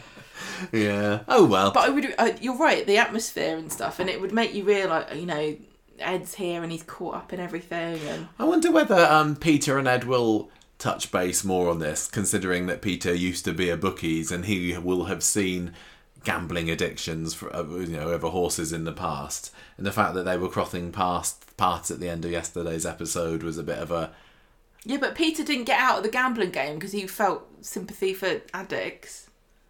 No no no it's I the know same but thing as he- expecting Jenny to feel like, uh, you know. I, I just think it's a big can of worms to have, for example, Jenny having a conversation with Peter about alcoholism. I just think maybe How it's something that is Jenny or Peter for people that have an issue with controlling their intake of either of the substances that they provide? Mm. Uh, You know, you start down a very confusing. I think it's confusing because I feel as though I could live a thousand lives and never become a gambling addict, but I feel like in about. 50% of my life, I'm probably am an alcoholic. she says I've whilst got, I've holding a bottle of cider in her hand hand. right now. But it's you, you see what I mean? Yeah. How responsible are you? And I don't really think that that's what the conversation's about. It's not about should we, you know, should we stop providing this? Is everybody should everybody not be allowed to do it in case X number of people out of a hundred have an issue with it? Hmm. But you, but the, the the results of when the, it goes wrong is devastating. We've already seen Yeah. what happened to the Baileys, even though I didn't really buy that sub story with Michael saying how he and Aggie work every hour of the day because they're terrified of a relapse. I thought that rang really hollow, but it was obviously a really they Corrie thought it was a really important scene to get in there so that we can see where Ed's going to take this problem. And it, it is a shame that we haven't got Aggie in this story. That, that she's off with Aunt- Auntie Corona again because I think that could certainly lend a little bit of heart to it. But obviously, there's reasons um, that that she's not in it. Well, I want to know um, how uh, where how are we going to get this the thrill that Ed's finding from his gambling in whatever city like where are they going to go with it now? I think it's, it can't be long before he has his big fall, And and why and Joel's gonna know. why is Ronnie uh, on? Why would you ever listen to someone who would say, "Oh no, it's it's under control"? You would just immediately say, "You can't trust yourself," and me enabling you t- to be tempted here is a bad move on my part. I'm not saying anyone's to blame for someone's addictions, but equally, if you know if you know someone who's a gambler, you don't give them a credit card, and if you know someone who's an alcoholic, you don't make them landlords of the Rovers, for example. yeah, Peter. right. Um. Let's let's uh, let's move on to Ryan. Oh my gosh, Lauren this week. So we still don't know, and and you know a whole week's gone past. We don't know who this person is that's trying to get money out of Lauren, do we? Well- there's only so long that I can be kept on the on, on tenterhooks about this. I'm not. This not- is what's happened. This is what happened with Shona's storyline. When she first came in, we knew that she had a, a secret link to David, and it took so long for them to tell us what it was that by the time it came out, everyone had guessed about a million different um, permutations of how the story could have gone, and one of them included the fact that it was Clayton who'd killed Kylie. So. Hmm.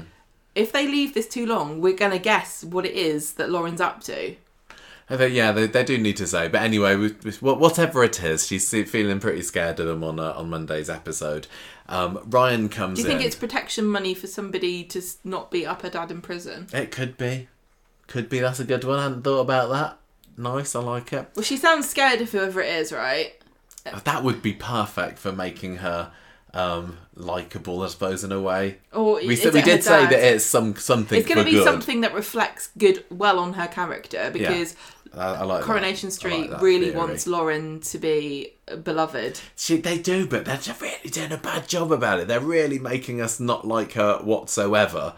Well, I don't And know there's how only much so of much- this is just us being cynical. I don't know. But anyway, she she's she tries to act all nice to Ryan when he comes in, but he's like, "Sorry, I've not forgiven you over the whole I'm going to blackmail you thing. I'm not your friend.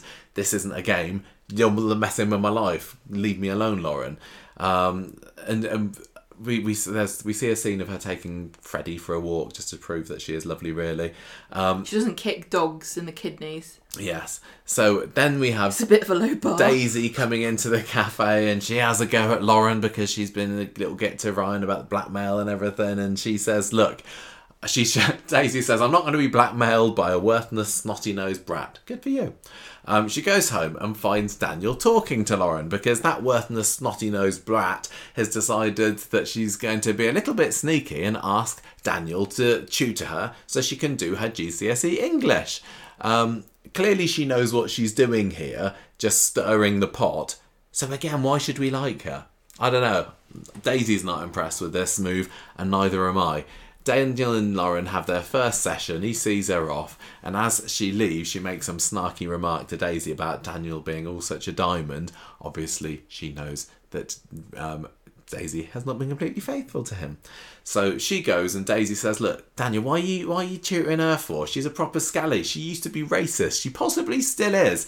And he says, "Oh no, she's trying to turn her life around. She's a real Greggy Granger type character. I'm to do it. I'm to tutor her because I've got so much spare time in my job because I'm just a teacher. Of course, I can fit Lauren in. Why not?" So Daisy storms into the bistro where uh, she's working. Remember, and she tells Ryan what's been going on, and she's worried that Lauren's going to be draining him dry for more money soon.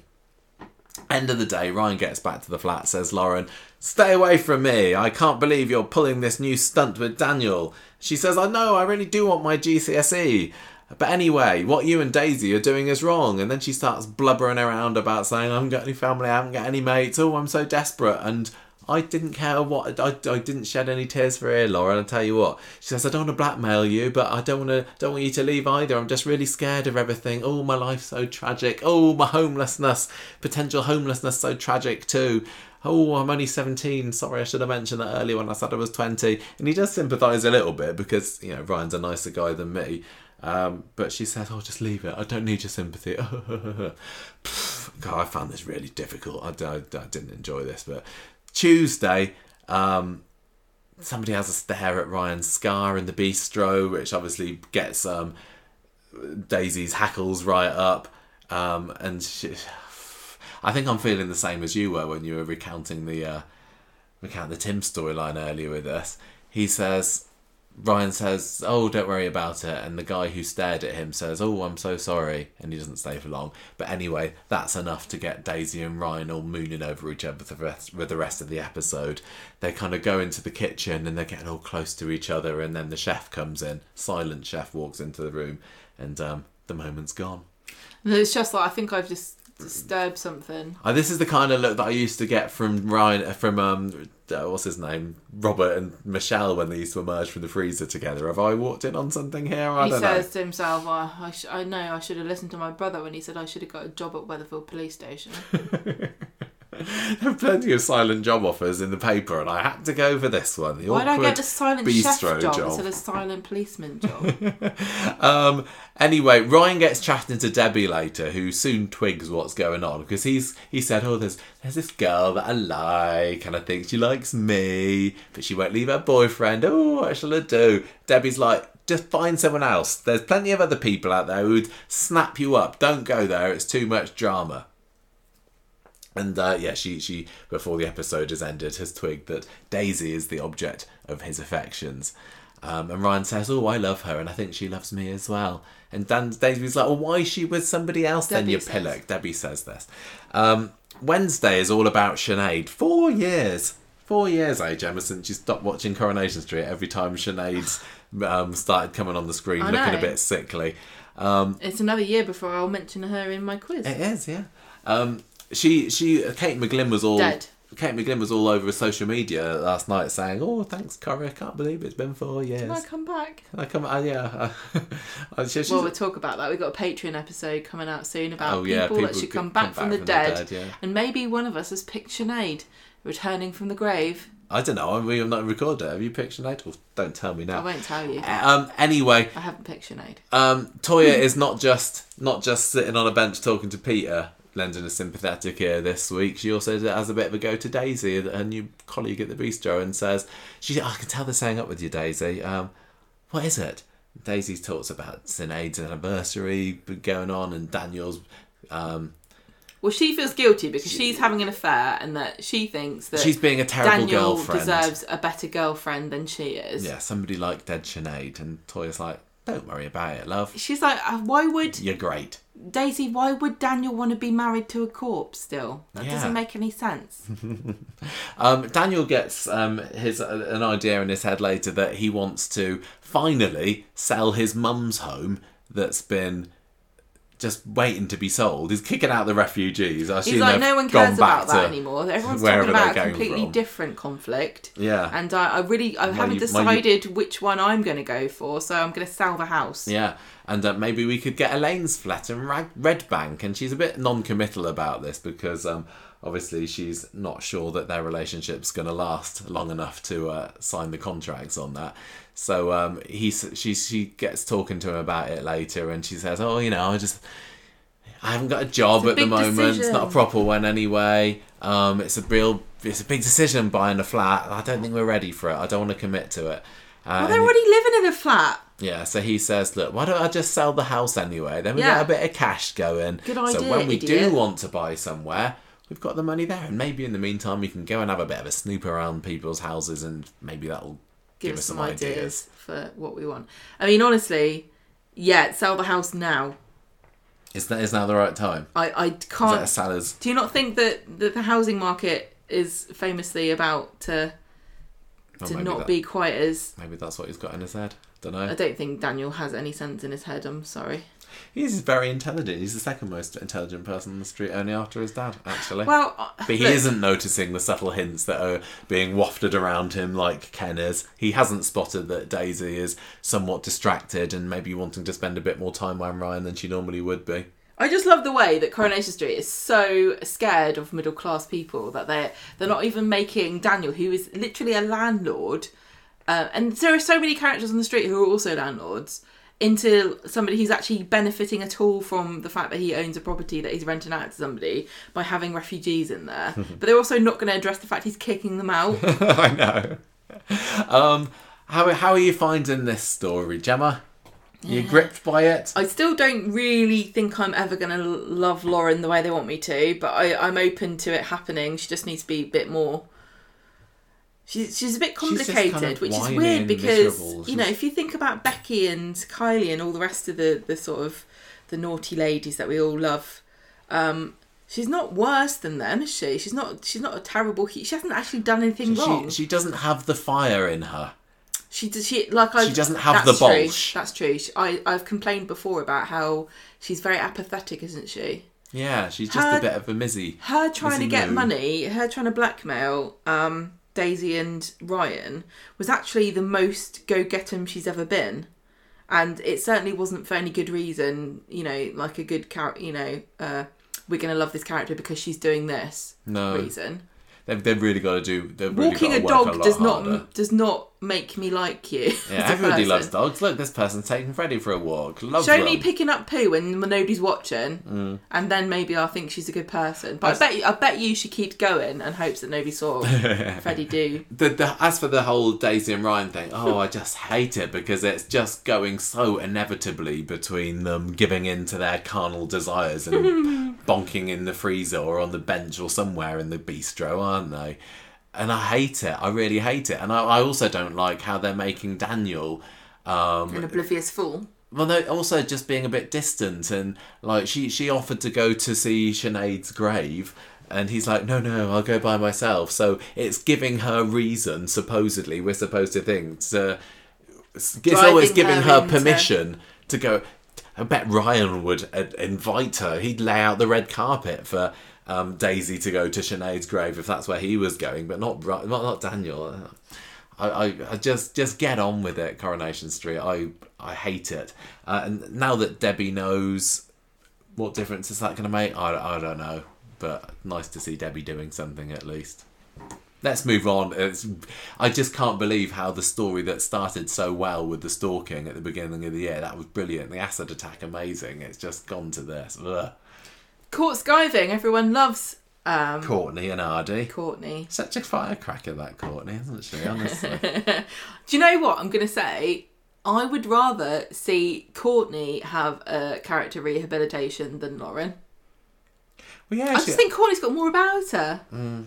And it's not it's no reflection on the, the actresses because they they've just written Courtney as a more interesting character than Lauren. she has got a bit more spark to her. Lauren Courtney stands up for herself. That's all I want of Lauren. I want her to, to stand up for herself and I want her to be her own best friend. Maybe crack a smile. Courtney is like her most beloved fan, which I think good for Courtney. so on Tuesday, Aadi and Asha are talking uh, because he he's still mad at, at Dev, but he agrees to go for to dinner with Asha, and over dinner, um, they can. Asha can tell that he's not really happy about this flat that he's in with Courtney, and he says, "Yeah, it's a bit, it's a bit of a dump, and I feel like I just uh, Courtney deserves better, and I should provide it." So Asha says, I, "I think I can help you." So she goes around later and she helps him to redecorate it, and Courtney comes in and she's like, "Oh, that's fantastic in it," and she sees the the paint. She's like, "Oh, amazing! How'd you pick this color?" It's half off. It was white. Was it white? I don't think it was thought I think it was kind It of had a, a um, bit of a, a cornflower tinge. blue to it. Oh god, do you remember the amount of times we used to sit there with all the patches of different colours and they were all like this is off yellow, this is off Mm-hmm. white, but this is off pink. What but what specific shade of that would you prefer? Anyway, so so they, they paint Mm-hmm. She she makes her excuses as to why she she doesn't want to help out. she's sick or something. Yeah, she she insults the paint colour and goes goes to bed basically. And Asha is not at all impressed with this and tells Aadi that she need he needs to take her to task for being a scrounger. Um and you know, this is the this is the bit that boggles my mind about Courtney because we got this spiel about how she was actually quite super smart and uh, she had her MBA or business or whatever, and it was horrible. Her horrible husband that prevented her from working. I don't buy it for a minute. She's just a lazy. She really is just shy- really vacuous. If only, uh, if only I had the looks, I'd be hundred percent on Courtney in Courtney's team. Just grift your whole life and be beautiful and go shopping and get a boy to drive you around. It sounds Mm. perfect, but sadly, I don't have the looks. on Wednesday, Aadi's all dressed up. He's going to go for an interview. He wants to work at Freshco's. Oh, yeah, I think he told Asha about that on And he Wednesday, says- Tuesday's episode, but I didn't write it Maybe down. you'd want to go for a job there as well. We should we should get both. Oh no, he said, tells Courtney this Yeah. surely, and and Courtney uh, Courtney's like, no, I don't want a job. But she gets dr- changed and and dressed up, and then she starts saying that She she's feeling sick. Yeah, he, he And- cajoles her into it. And and she he goes off to Freshco's while she's throwing up in the toilet, and um, But the, later on, Asha and Nina are, are walking around and they see Courtney and she's gone shopping.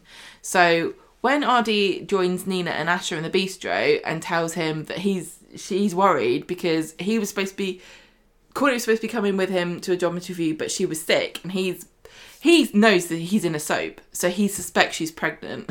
Someone's which, sick which a morning. character normally wouldn't do, but this time he he does. And uh, they say, well, she looked pretty fine earlier because she was out shopping.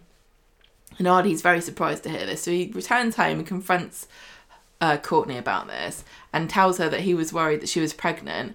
And she's got this cock and bull story about um, she was insecure about going to this job interview when she doesn't have good enough clothes, and so she had to go shopping for a new wardrobe. and he's like, "Oh yeah, makes sense." Yeah, go on then. I suppose so. So You don't have that many clothes. why isn't she brought her wardrobe with her? Does she not have any clothes from when she was getting a job being yeah, I think his she PA? does. I think she does. Darren, is it Darren? Yeah. Well, she yeah, obviously she's lying. Do you think Darren she's Vance. pregnant? No, no, no, no. She said that she wasn't pregnant. She's not pregnant. Really hope that she's not going to be pregnant. I think she might be pregnant, but it's Darren's baby. Oh, really? That's a good one. Yeah. I Well, it's just the only thing that makes sense because if it's if it's Aadi's baby, they've turned this what they called a steamy summer sex story into 18 years of relentless drudgery as Courtney and Aadi discuss who's going to babysit darling little I don't know Mercedes. it's certainly not steamy or sexy, is it? It might have been Not for at a, the moment. a, a little bit, but Not when you've moved is, into a flat that's covered in, grime and has got a, a a pulley system to get somebody in and out of bed who's died in the house. Uh, yeah, oh yeah, that sexy sex swing, wasn't it? That she thought it was. Yeah, no, Um, that's not sexy. No, uh, uh, Aadi has kind of just got himself into a hole here, and I think he realizes that. Um, I don't think he has. He's not realised yet. I think he's. I think it is slowly twigging on him, but then any excuse that he's getting to go, oh no, no, no, no, like with the whole clothes thing. When she came up with the excuse, I think he'd been thinking, oh, what have I got myself into here? Oh right, okay, and then he jumps on the chance. You know what I mean? To oh yeah. he he doesn't want to to lose face here. He's got in much deeper than he was. Yeah, he's he's got into something and it's not all sweetness and roses like he thought it was. But equally, he doesn't want to go crawling back to Dev and admit to him you were right all along about her. Yeah. But I can't can't see it lasting for that much longer. It's got to end soon, it surely. I mean we told we were told it was a summer story and it's October and we're all cold. Yeah.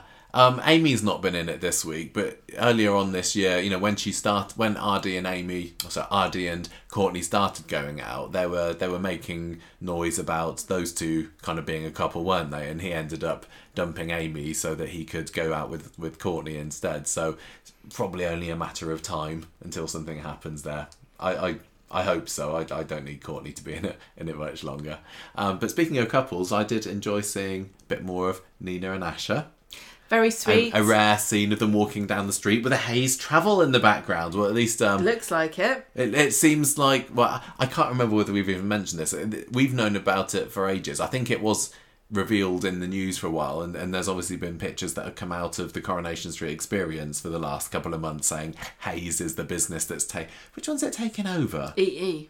Oh yeah, that's right. It's taking over the EE shop, so suddenly everyone's going to lose their routers from their homes and um, decide that they I'm want sure to go off on won't mind. holidays. So there's going to be holiday brochures over everyone's flats now instead of um, flashing um, flashing It is routers. a really interesting business to put in there because EE had the present. I know this is completely aside to everything we're talking about, and we do not know anything about the sponsorship. Just to be clear, we have got no information about this. Please no don't take Hays insider anything info. that we're saying as anything. But the EE stuff, you had people with their um, routers in their house for broadband, and you had the shop presence. Obviously, sometimes somebody would have a bag f- Hmm. with EE on it, and also I think sometimes maybe the um, when you looked at a phone, it might be that they're the carrier was provider. EE. Possibly. I don't- I don't, I don't remember, remember that. did that. With Costa, it, obviously you got to see them carrying cups about, but with Hays, it just feels like it's going to be a really difficult thing to incorporate beyond having it in the background, which makes me wonder Is it a um, cheaper one? Is it cheaper? Did did some of the other possibilities say no? We're not having. We don't want sponsorship because we don't feel like you get enough screen time for what you pay. Or are they going to write in some kind of plot with Hays where No. Yeah, I know, but you say no. But I say, remember that stupid Purple Bricks story that they put in, which was just literally based on Purple Bricks paying their money Hmm. to have, and it and it, it feels to me like it influenced an actual story They had, yeah, maybe. Because that was it when they like sold. those just to remind everybody, Purple Bricks. If you're not from the UK, Purple Bricks is a um, a Estate estate agent, a realtor, online. and they sold or tried to sell the Rovers at one point. Yeah. No, they, they've they've been clear that they're not going to have stories set in those Hang shops, but they do mention them. In the past, they have. I don't know whether they're going to have a different deal with every I don't company. know. I don't know. No, I Um, know. I don't know. I think maybe just the, the possibly characters will be reading travel brochures instead Oh, of chit chat for a while. Yeah, that's a good point. You can you can have a brochure on the on But the table. The travel agent isn't really a shop that you go very often because even Not this week days. somebody said, "Oh, I'm just going down the co-op." It's they like to name drop it, don't they? And they like to have the Argos fan going past. People don't just say, "Oh, you know what? I'm just going to have a browse through the through the travel agent magazines," do they? Or maybe they will. I don't know. But anyway, um, I would be more interested in Hays Travel if it was actually run by. Um, Jacob and Damon Hay, and they popped up for the opening, and they were there going, hey, "It's us! It's an evil, evil travel agent with us. The Hays were back." But um, Jacob's not evil; he's lovely. Um, Hope and glory, sorry, gory at last. ah, you did it. One one day's worth of this, but surely this was the sweetest thing that happened all week. Basically, Sam wants them to be doing a Halloween do at the at the bistro next week. Um, what Halloween is Tuesday next week, isn't it? Yeah. Typical that there's not actually going to be a Tuesday episode, as far as I know. I don't think. I think the Rugby World Cup. I think most people are going to be having their parties this weekend Um, in real life. and and and Nick, Nick and Leanne aren't too sure because do you remember? Do you remember what happened to Sam's mum Natasha? Well, she only done got shot in a Halloween costume. It wasn't at Halloween. I'm gonna say it was two weeks before Halloween that she got shot. So really, I don't know why you would be worried about the actual day himself. But anyway, they're they're worried that Sam's gonna have traumatic flashbacks, and he's like, "No, I'm more mature than any of these guys. Yep. I just deal with things. I'm not like Tim who whinges on about it, and I'm not Don't like." have flashbacks. don't have flashbacks about it. I'm not like Peter Barlow who go who reaches for the bottle. It's fine. I'm over it. Mum used to, Mum and me used to love Halloween before she got gunned down by Harvey Gaskell. So I'm cool. Let's have a Halloween party. And Leanne's like, ah, go on then. I'm the life and soul of the party. Why not? So um, later still, Sam comes up to her and he's like, Leanne, want to book a table for two at the bistro, please? I'm going to try on with, with Hope again. I can't remember what happened between him and Hope earlier this year, but whatever it was, it put the kibosh on their blossoming puppy love romance. But he's up for another shot at it, so he goes to see Hope in the um, cafe, buys her a strawberry milkshake, and the rest is history. They're back together again, and they have a lovely little scene where they hold hands, and Corrie knew exactly what they were doing. They know what they're They doing. know what they're doing. They can melt our hearts with these two. It's so like easy. it really, really is. I, You don't have to say, I, do I'd? I'd like to talk to Jude or Bella about this and go, do you th- do you do it? And you go, ah, I got to touch a boy. Ah, boy. I don't know why you making me do this Coronation Street. Or are you really loving it as well? Because seriously, this is the sweetest thing ever. Um, and I am very much looking forward to seeing what goes on. I just want it to be is there going to be drama at the bistro Halloween party? I don't need. I don't actually need anything horrible to happen. No. I just want it to be a nice Halloween party. Come on, just give us an enjoyable evening where people get on and they have funny costumes and they have bopping f- for apple apple mishaps and I Etc. just I just want a lovely lovely Halloween party and Hope and Sam to hold hands and for it to be sweet. Really. I think Coronation Street's probably really mad that you're saying that after all of the dissing you did of fancy dress parties. It's been a while since there's been Halloween. I mean, for for fancy dress parties. And the thing I don't like about ha- fancy dress in Coronation Street is sometimes they would just dress up in fancy dress for no particular reason and no links to why. You remember like Chesney's Yeah. dressing up as army men for his Yeah. stag do that one time. Or whoever it was, but yeah, I'll, I'll have Halloween char- uh, characters dressing up in Halloween costumes for Halloween. That makes sense to me. Let's do it. It is logical. Um, and that is everything that happened in this week's Coronation Street. Hope you enjoyed it more than we did. This really was a week. Usually, even if I'm finding Coronation Street a bit Boring. not not so great, I'll be like, "Ooh, Corrie's on tonight" on the days that it's on. And this week I wasn't feeling that, and it's No. really really rare for me to not be. Oh yeah, tonight's a Corrie night. I wasn't like, oh god, got to watch Corrie tonight. I wasn't. I wasn't like that. But it was just like, oh yeah, Corrie's on. Okay, let's watch that then. I hope it's all right. So I, I- I, I I, hope it's going to have a bit of a turn next week. I think my mileage on this was always going to be limited because of my dislike of as of Tim as a character. So It he's didn't- your character of the week this week. it didn't make me like him anymore to see him having a flashback after flashback. Especially this is now two weeks after Stephen Yeah, get over it, Tim. I, I, I'm sorry to say it, but nothing that they did with the character made me sympathise with him anymore. No, the very last scene did. We said. Yeah, well, okay. They could have. They should have done that from the beginning. They just wasted a week of Mm. petulant stupidity and made me dislike him more than I did already, which I wouldn't have said was possible. And I, Mm-hmm. I- I also, I'm, you know, I'm really primed to empathise with people. That's what I want to do when I watch a soap. I want to broaden my horizons and understand things from a different perspective. And I think some of the things that happened this week just didn't really manage to to do that, especially with Ed and the gambling. Tuesday was the low point. Um, Wednesday was okay. It, I, I, there, were- there were some really nice um, friends moments. The, the the Peter and Toyah, the Gail and Sally. That's that's the sort of stuff I loved. Um, but it, it just didn't do enough to really, really, really save the week. Um, I think I'm gonna go.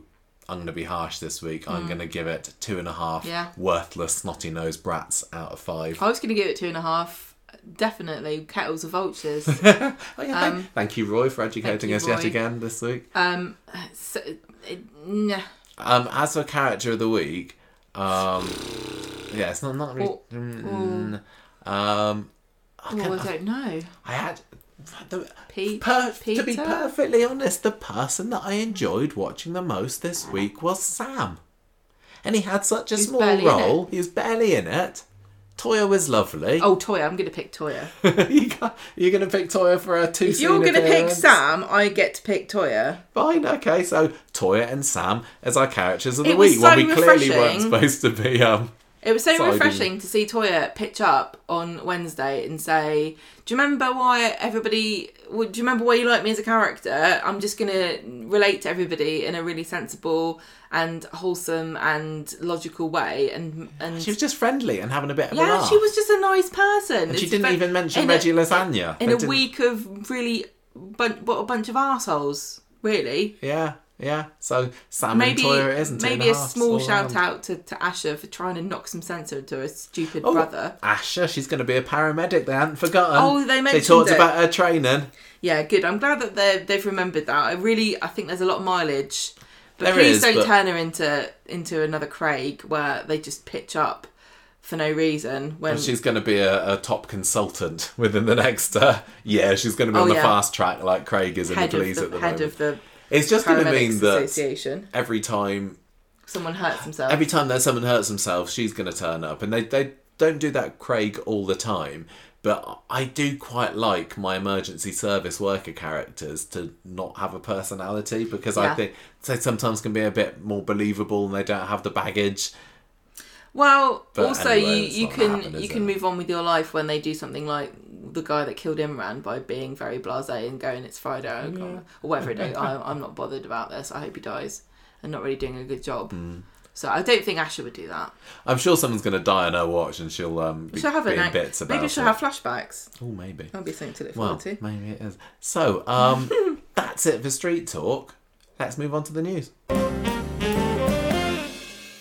To start off our Kabin section, we've got some sad news uh, reporting the death of Bill Kenwright, who was aged 78, he died on Monday, and it was announced on Tuesday. And he played Gordon Clegg in Coronation Street. Uh, he was in was it fewer than 100 or It was it was 100 around about episodes? hundred episodes, so not a huge huge character, but he was one of these characters that had a massive um, span of time on the show, a bit like Stephen Reid, if you were. Oh yeah, that's right because he was in it. Um, He was in it in 1968 to 1969, and then just on and off until like or 90. 68 was it? What have you written? I've written he was in it in 68 to 68. I don't think that's true. We'll find, we haven't we haven't done a character profile of Gordon Clegg yet. I feel one may be imminent, um, but yeah, he, he was on and off just um, coming up to Weatherfield to, to visit Betty um, up until 1995. He was recast. Yeah, um, so he was most then- Hmm? famously Betty's son. Yeah, yeah, he was. He was Betty's son, indeed. Um, yeah, and then he came back again for Betty's funeral in uh, 2012. But yeah, we, we will we will do a character profile of him in good time. But I'm really sad to hear this uh, news this week. Quite, um, yeah, yeah, Unexpected yeah, un- unexpected. You never know what, what to expect, do you? But we hadn't heard anything about him being ill. It turns out that he had been. Um, but yeah, sa- really sad to when when when these are old Corrie legends. Um, we, we hear things like this, and he's had so many tributes paid uh, to him. Well, 'cause in he wasn't just in. Corrie, Well, no, that, that was kind of a minor thing. Not long after he appeared for the first time as Gordon, then he sort of returned. Yeah, he would always various- make a make yeah. a thing about coming back to play Gordon when it was needed. But he became a theatrical producer in 1970, and he also was the chairman of Everton Football Club, and he had a very, very successful career in God, I mean, theatre. absolutely. He is one of the biggest Corrie. names in, in theatre. I, I was just scrolling through Facebook earlier this evening and Andrew Lloyd Webber had put a post Yeah. out to him, but absolutely huge. One of his biggest successes was um, rejuvenating uh, the movie, uh, the movie, sorry, the musical Blood Brothers um, in, in the 80s, I think it was. And then um, he was the one behind the national tour of Joseph and the Technicolor Technicolor Green Coat, which was. What? That's not supposed to be a tongue twister. Technicolored Dream Coat. the Technicolor Green Coat. Yes, you know the one. Um, so yeah, a huge, huge name. Um, and yeah, Everton. He, he had a, a, a life well lived for sure. So there'll be an awful lot of people that will um, that will be missing him. And um, tributes, as I say, have, have been pouring in. Um, I've got a few from Corrie related people here, including John Whiston, who's the uh, the MD of Continuing Drama and head of ITV in the North, uh, who says though he is known to the world as the top theatre producer and chairman of Everton, he is known to Coronation Street fans as Gordon Clegg, the illegitimate son of the much loved Betty Williams.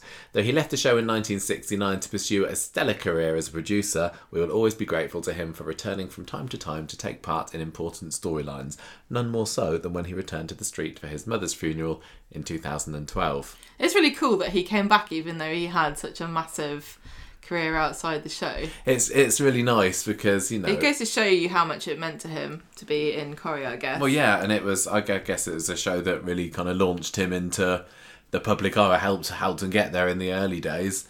Um, Well, maybe we don't know. I, oh, I Anthony Cotton said, uh, "Rest in peace, Bill Kenwright. You were always so kind and so supportive to me over the years. You were totally in love with our business and everyone who worked in it, and also, of course, your beloved football club. A real highlight of my time in Coronation Street was chatting to you over the Rovers Bar when our Betty passed away. One of the greats for sure, an icon. See you on the other side, sir." Um, Tristan Gemmell, who played Robert Preston, um, put out a few tweets um, on the evening. I think um, uh, Bill's death really affected him and kind of said devastating news. He was a force of nature, passionate, kind, and fiercely loyal. The British theatre landscape won't be the same without him, and I was lucky enough to cross his path and feel the bond of family that he cultivated. R.I.P. A very great man. And Sally Ann Matthews said, What a man, what a character. Thank you for the opportunities you gave me and countless others. There was no one quite like you. honestly it's so so many good things We- Yeah. when, he was alive we, we were hearing about him he was so well loved and respected um, in the industry and i think yeah, he's going to be a be a real loss so um yeah we, we will we will talk more about gordon in the coming weeks no doubt Yeah. um, next up in the news, Cherylee Houston is keeping herself busy when she's not exactly drowning in scenes at Coronation Street. And we talked a number of times before about her um, Triple C organisation, which has been a, a, great project in the last, I can't remember how long it's been going, decade or so maybe. Um, and it's about getting disabled people uh, more involved in the arts. And what they're launching now is a youth theatre and a new creative community project with the help of national lottery funding. So that's great. Sorry, I forgot, I, I, I misspoke at the beginning of this segment. I didn't say Cherylee Houston MBE. I'm sure that's how she prefers to be. Uh, well, wouldn't you prefer just? What if I'm not gonna? If you're going to be an MBE, you want people to say it every time. Absolutely. Sally Dynevor was the same, honestly. Can't stop her about it. Triple C, um, so she said, uh, We wanted to set up a youth theatre that's fully accessible to all disabilities and to all access requirements because it's such a strong thing that changes people's confidence. Um, and so they've, they've opened up this theatre group for, for two groups 8 to 11, 12 to 16. Um, and you can go for taster sessions throughout November with plans to run sessions regularly from January. So that's lovely. I just, I really love it when you hear about, um, well, Coronation Street actors, particularly for us, who have got these noble charitable side projects. Um, and it's not just a you know flash in the pan or look at me, look what I'm doing. But this is obviously something that that Cherylee and um, I think Melissa Johns is involved in it as well. Do you remember who played Imogen? Um, they, they're so so important to them, and um, uh, it's always lovely to hear what they're up to next. That's reminded me, and I, I, I forgot I've not written it in the notes here, but I also um, read earlier today, um, Rebecca sent it, that um, let me just see if I can ad lib this, see if I can remember now. Rob Mallard has become a patron of the people with uh, it, it's a it's a charity for people with the essential tremor, you know that he's got. Okay. Um, so so that's more fantastic charity work. Good for him.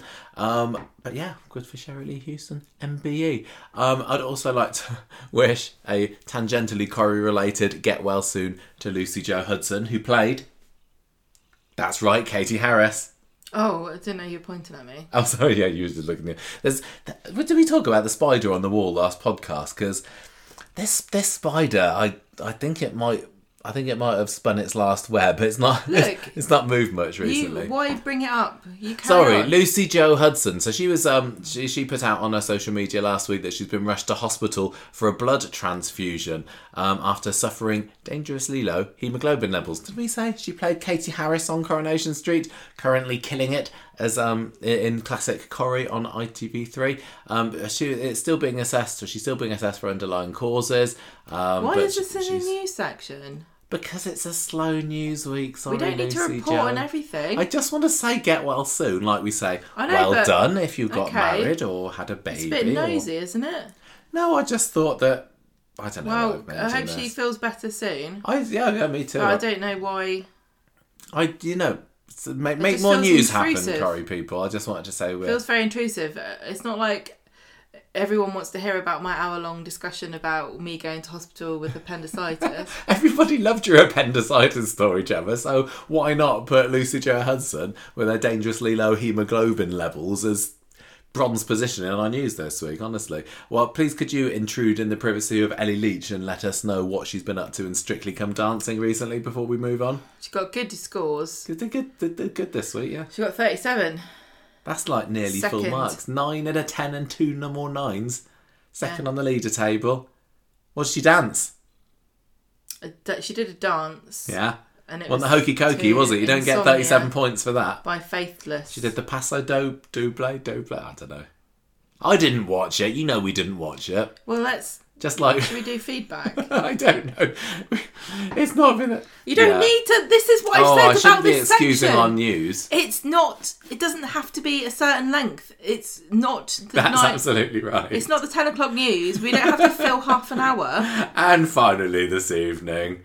Um, In other news, look at this cute donkey fell down a hole and Man, Tell you what, if there had been a cute donkey that had fallen down the hole on Coronation Street, that would be number one. That would be up there. Where, but who would who would take it in? Would it be the Weatherfield North Donkey Sanctuary? good question. Very good question. Well, listeners, while you muse over that one, um, we're going to play some music and then get back oh. in just a second for our feedback section. Sorry.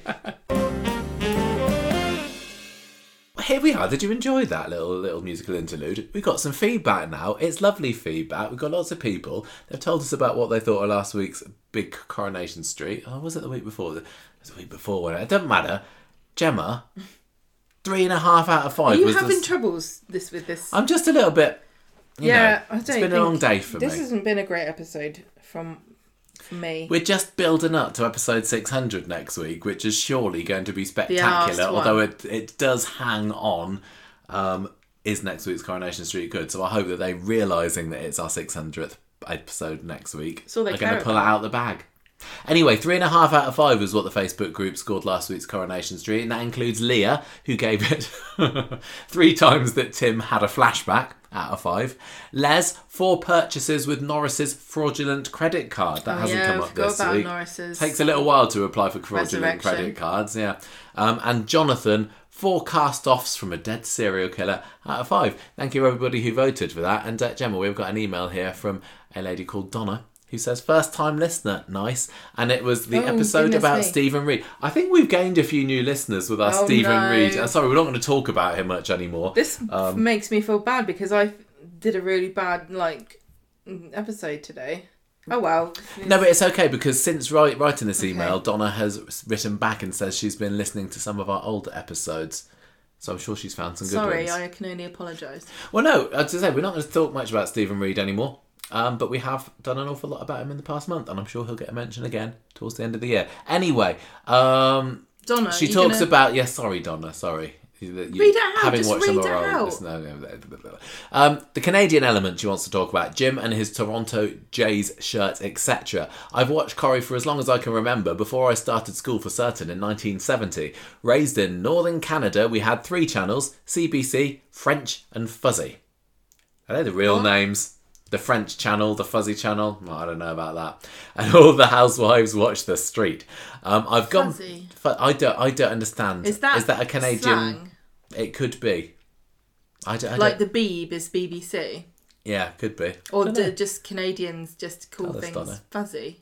That's fine. we don't know. Someone's got to do it. Fuzzy is the channel that you try to watch, but there's a massive a Canadian snowstorm outside, Oh, isn't there? And you have to adjust your aerial. Was Donna and, and her, her friends all trying to watch the naughty channels that were Maybe. The yeah. Mm. fuzzy the fuzzy nude ones? I've gone back and rewatched the entire series, uh, what I could find anyway, and have thoroughly enjoyed it. Have to say though, Corrie could tone it down a little with the Canadian stuff. Some Oh. of it's a bit much. Not too many here are all about that crazy maple syrup, for no, instance. all that crazy about maple syrup. Oh yeah, I got the gist of it. But don't mess with our hockey. What do you think about that? Too much Canada stuff for Canadians. No, no, she's saying it's too stereotypical.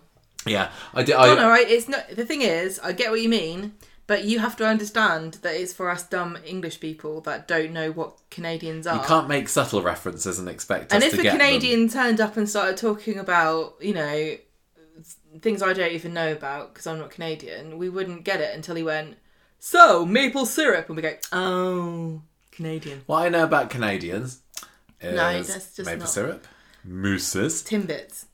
Tim Hortons. Yes, we've learnt about that thanks to the podcast. Thank you very much. Alanis Morissette, Avril You Lavigne. always say Lan- Alanis Morissette. She's one of the ones. Yeah, I know her. I Um, don't know her. And um, obviously Terence and Phillip. Donna never wrote in to have more stereotypes thrown at her. I'm just giving any She's trying any to fight writers who might be listening a bit of extra material that you might want to Stephen draw Reed from. should have been like, "Hey, I remember watching the Fuzzy Channel when I was a kid." Maybe. Anyway, Donna, I hope um, the, the, Thank you, Donna. you carry on listening. You need to write in a li- uh, You need to send a package of Canadian things to Yes. Coronation Street to let them know what to write about next time they have a Canadian serial killer. Yeah, but I don't think. I, I, I wonder whether we're going to have a bit of a Canadian break now. There's, you know, with Stephen, he was always there potentially in the background, wasn't he? Just you. ripe for a comeback. I told you. And, and Adam went over to Canada, and Ken went over to Canada, and now nobody's really got any reason to go Yep. over to Canada Nope. anymore. Nope. His long lost child will turn up and be Canadian, Oh well, there we go. Let's uh, we'll look out for that. and then shall we'll we? make sure that they mention. Well, you've got to tell us, Donna. What other Canadian things should we know about? Yeah, poutine. You didn't mention that, did he? I think it's because No. nobody knows how to say it here. Is it pu- poutine? Yeah, you Putin? might accidentally, Is it? Is it Putin? you know, mention a person. Mm. Gemma, Nicole has written to us. What she Thank you, got Donna. to say? I hope that you like listening. Onwards from now. Nicole says, So I've only just listened to your podcast following your appendectomy. That's me. Since we're so far behind in Canada, three and a half weeks, I figure, I actually enjoyed listening to your story of navigating the medical system. There we go. I think in Canada the waits would be similar. I'm glad you had an answer to your health concerns you have been having lately. That's a relief. Hopefully you're now fully recovered, and I hope your healing didn't interfere with your birthday celebrations. Commentary, Gemma. No, I, I can't lift anything or do any exercise or tidying or cleaning. Yeah, yeah, yeah. But you can get me to do Mm-hmm. I can it. do whatever else I want, but none I keep saying that you could post a picture of your crocheted appendix on oh, our social yes, media. My friend made me one. Lovely Rachel has made Gemma a, a, an, an angry appendix, haven't you? Yep. It's great. Yeah. um, she says, so Corrie's getting excited over here. We've just found out Le- we've just found Leo's body and Stephen's looking worried. I love that they wrote some scenes where he looked happy and relaxed after his holiday with Jenny. He obviously enjoys her company much more than he ever did Elaine's. I think he was seeing a brighter future for himself. And now comes trouble. I kind of hope he bumps someone else off before he gets caught out. Don't don't tell her, everybody. don't don't tell anything. Nicole. The other stories are good too. Paul's MND and Aadi Courtney fiasco. Lots to look forward to. Anyway, just wanted to send my good wishes for a full recovery and happy Halloween. That's nice. Thank you very I'm much. glad somebody's feeling positive. I just, That's I okay. didn't mean to start tonight's episode with such a downer. What, like a two-hour-long moaning about? Sometimes you just gotta do that, haven't you?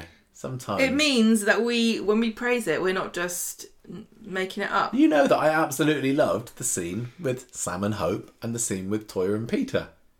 They were great this week.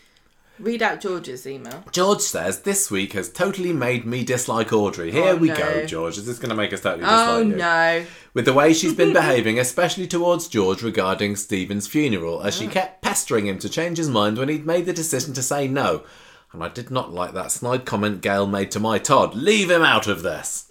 Speaking of my boy, I'm, I'm, I'm reading a nice expression for him today. Speaking of my boy, I'm glad he had the decency to realise how impactful doing Stephen's funeral could be, and I'm glad he's got the balls to put his foot down, even if it meant George must fly solo. Although moves like that do have me worried he'll be out that door again and he's only just returned. And finally, who knew that Todd was partial to a pink wafer? It had me craving one despite the fact that I don't think I've ever had one for my had one. For me, my preference would be malted milk followed closely by both plain and chocolate digestives. Important. Very important feedback, George. Thank you very much. Pink wafers, I'm gonna say. I love pink no, wafers. bl- what? yes, they're delicious. Pink wafers are the most. Bo- they're Are the Joel of me? biscuits. No, they're Gemma. not. they really, No, really are. I'm gonna, They've got no, flavour listen, to them. The Joel of biscuits is a malted milk. Sorry, George, but that's that's the dire biscuit. That's that's as bad as those nice biscuits. They're horrible. Nice biscuits are No, all right. I wouldn't say that. No, they're okay. No. They've got a bit of crunch and sugar to them. No, pink wafers. Pink they're wafers just, are great. I love. They're I just dry them. and flavourless. No, I could eat bit a a tiny packet. bit of strawberry in there. No, no, It's no, It's not supposed no, to taste of strawberry. It tastes of pink. And It then they- tastes of the when- abstract conception of the colour pink. And when they go in a biscuit barrel with everything else, you just get a little pinkness all over everything. Well, that's what I- and don't worry, I'll eat bit it. Of, bit of wafery flaky bits. No, I don't want a pink wafer. Well, you're not having it. I'm eating them. I'm gonna say, I, What's I, your favourite biscuit then? Um, I did have a quite a large number of salt of custard creams when I was in school today. Just helped to get me through that afternoon. They're up there. Custard creams and bourbons. I like- Custard creams are such a pedestrian choice. You look, f- but sorry, You don't pink even know what to say. wafers are not your favourite. I didn't biscuit. say they were my favourite biscuit. What's your favourite biscuit? Uh, I quite what can I hot say that hobnob's sounds nice. that sounds cosmopolitan and avant-garde? Viscount. oh, I don't know. What do I like? You don't. I don't really eat biscuits, But if you did, you but you if would I eat. did, goodness me, We'll leave you to ponder silence is that. damning, isn't it? Gemma, um, I'm sorry, listeners. what do you- Write in and tell Gemma what her favourite biscuit is. What's my favourite biscuit? right. Oh, I know what I like. Those, you know, those super chocolatey Marks and Spencer's ones. Oh, there we go. They're you are a massive, lady like of with an in, quality like taste. half an inch of chocolate on the top. They what are they nice. called? Just extra chocolatey Extra chocolate rounds. chocolatey, yeah, chocolate that, they're rounds. Very nice. Um, anyway, yeah. I what was I going to say? No, does George? Sorry, does Todd like pink wafers? I'm going to say yes because Well, he Coronation was. Street He script did. writers do like to do a thing sometimes Hmm. when they have a gay character. They like pink things or sparkly things or camp programs, and I'm going to say that. You I'm know, not getting him. This is this is why Oh. I don't. Paul and his unicorn onesie. Michael, you don't have a clue. I just don't think that Todd strikes me as a pink wafer kind of guy. I think I he'd like think a bourbon. I think it was just supposed to be a juxtaposition between him being a man. I, I And liking a pink wafer. I think it was a gay reference. I And I, don't- think it I was don't- outdated at that. Hmm? Well, if you He always used to make jokes in the past, in the 80s. He couldn't stop people No. joking about. Anyway. I don't know why you're going down this road. it clearly was a reference. It was. If you're gay and you like pink wafers, right in. Or if you don't, let us know as well to show that the stereotype If you're gay, is write false. in about your favourite biscuit, and then we'll decide whether Coronation Street's joke is allowed. If we get invited to It one of might those gay weddings that people said that they're invited Michael, to, and they've this got is pink so wafers at the inappropriate. reception, Oh, uh, we Well, don't even you're know right. who wrote the episode. You don't even know who wrote the episode. I've got no idea. Um, Rebecca Gemma, what has she got to say about What a last can of week's worms. What can of worms. Sorry, Rebecca said, George first, started it. first of all, as much as I thought Tim would be fine, I wasn't sure. Although if I'd seen the article that Joe had signed a year's extension, I think he would have been fine. Why did they release that information? I didn't hear anything about that. I did that. not hear anything about that. What a silly thing to release. Why do they do it? Oh, it's ridiculous, isn't it? I mm. I think I had actually seen a picture of Joe. Walk with a big quill No, and, no, no, and no, no. signing a He was posing for something or other on social media about three or four weeks Oh. ago. But I thought, oh, maybe, just maybe. I didn't think he was going to get killed anyway, what we're talking about. She says, If they'd have had a Paul Wilcox leaving party, though, maybe. "What? Paul Wilcox? Paula. Okay, who plays Elaine? Rebecca says, She does. however, I think Tim might suffer from psychological problems due to him suffering from Stephen's flashbacks. So in a way, like Peter, he might be the final victim. Speaking of Peter, I love Peter, but I'm willing. Can you flashback yourself to death? Can you have a flashback so far that you flash back to before you were born and then, then you, you just die? become it? Oh, that sounds like a Stephen King novel. So she says, uh, love Peter, but I'm willing to say what he did to Stephen was wrong. Although, in Peter's defence, I do believe he thought Jenny was going to be hurt.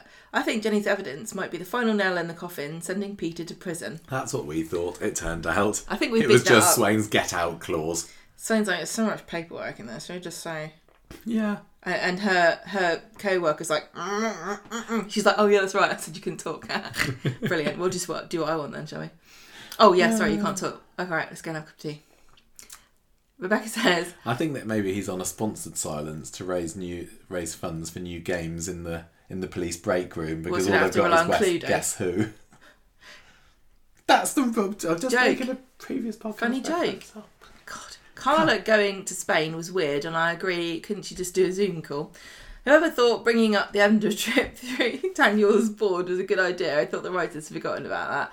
As for Ryan and Daisy sleeping together, stupid trauma bond, but as much as Daisy will use that as an excuse, the damage has been done. I'm wondering if it will all come out on Christmas Day, although the bonfire night would still be more fitting for fireworks to explode. They don't really do bonfire night on Coronation Street, do they? No, it's Not really a won't sell regular anyone fireworks. Yeah. As soon as Rita's gone, As soon as instead they're going to have a massive firework display. Everyone's going to be running around the street with sparklers. Sparklers and gonna be Catherine Catherine Wheels. Wheels nailed to the wall. It's going to be Roman brilliant. candles in the front gardens. Popping off. But for now, Rita is things. like saying, "Not on my watch, lady." No. Um, Rebecca says, I still maintain Daisy and Daniel will get married, but maybe not till next year, as they will definitely break apart. But I like Gemma's analogy of speed 2 for Ryan and Daisy's relationship. Also, I have no idea why Lauren needs the money. I'm really feeling for Michael at the moment. Ryan Russell is doing a great job. I felt for him when Sarah sacked him and when he said he wanted to be a good role model to Glory. Finally, I'm glad Todd and George have made up, but did we really need this week? Not really. Also, I'm gutted that Lee seems to have left. Character of the week is Tim. Sorry, Gemma. But Michael is a good second choice, and I give this week three times where I moved in with his auntie, who isn't really his auntie, at five. Lovely. Thank you Um, very much. Yeah, Michael, I, I do I do very much enjoy that. I think the story, yeah, moved away from him. It was it was quite Michael centric on Monday, wasn't it, with the old Bagawonga?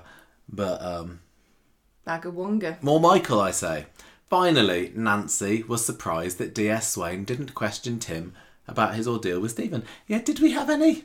Do we have a Any flash Tim in forward of Tim? Tim in the police station? I don't remember. Um, Carla is honest at her core, and she turned her brother in when she figured out he killed Tina, remember? I think Carla will probably give Peter moral support, but will not condone what he did. Yeah, that's going to be quite interesting to see what's the mental state of mind Peter is in when Carla does um, return from España. Um, Tim being in the boot of the car reminded me when Paul Connor put Leanne in the boot of his. Um, I'm surprised he got out so fast though. I do hope Audrey will come to terms with Stephen Crimes, and I'd like to have seen scenes with Steve and Tim where Tim speaks to him about what happened. Well, we got that this week. I would also like to see Tracy's reaction too.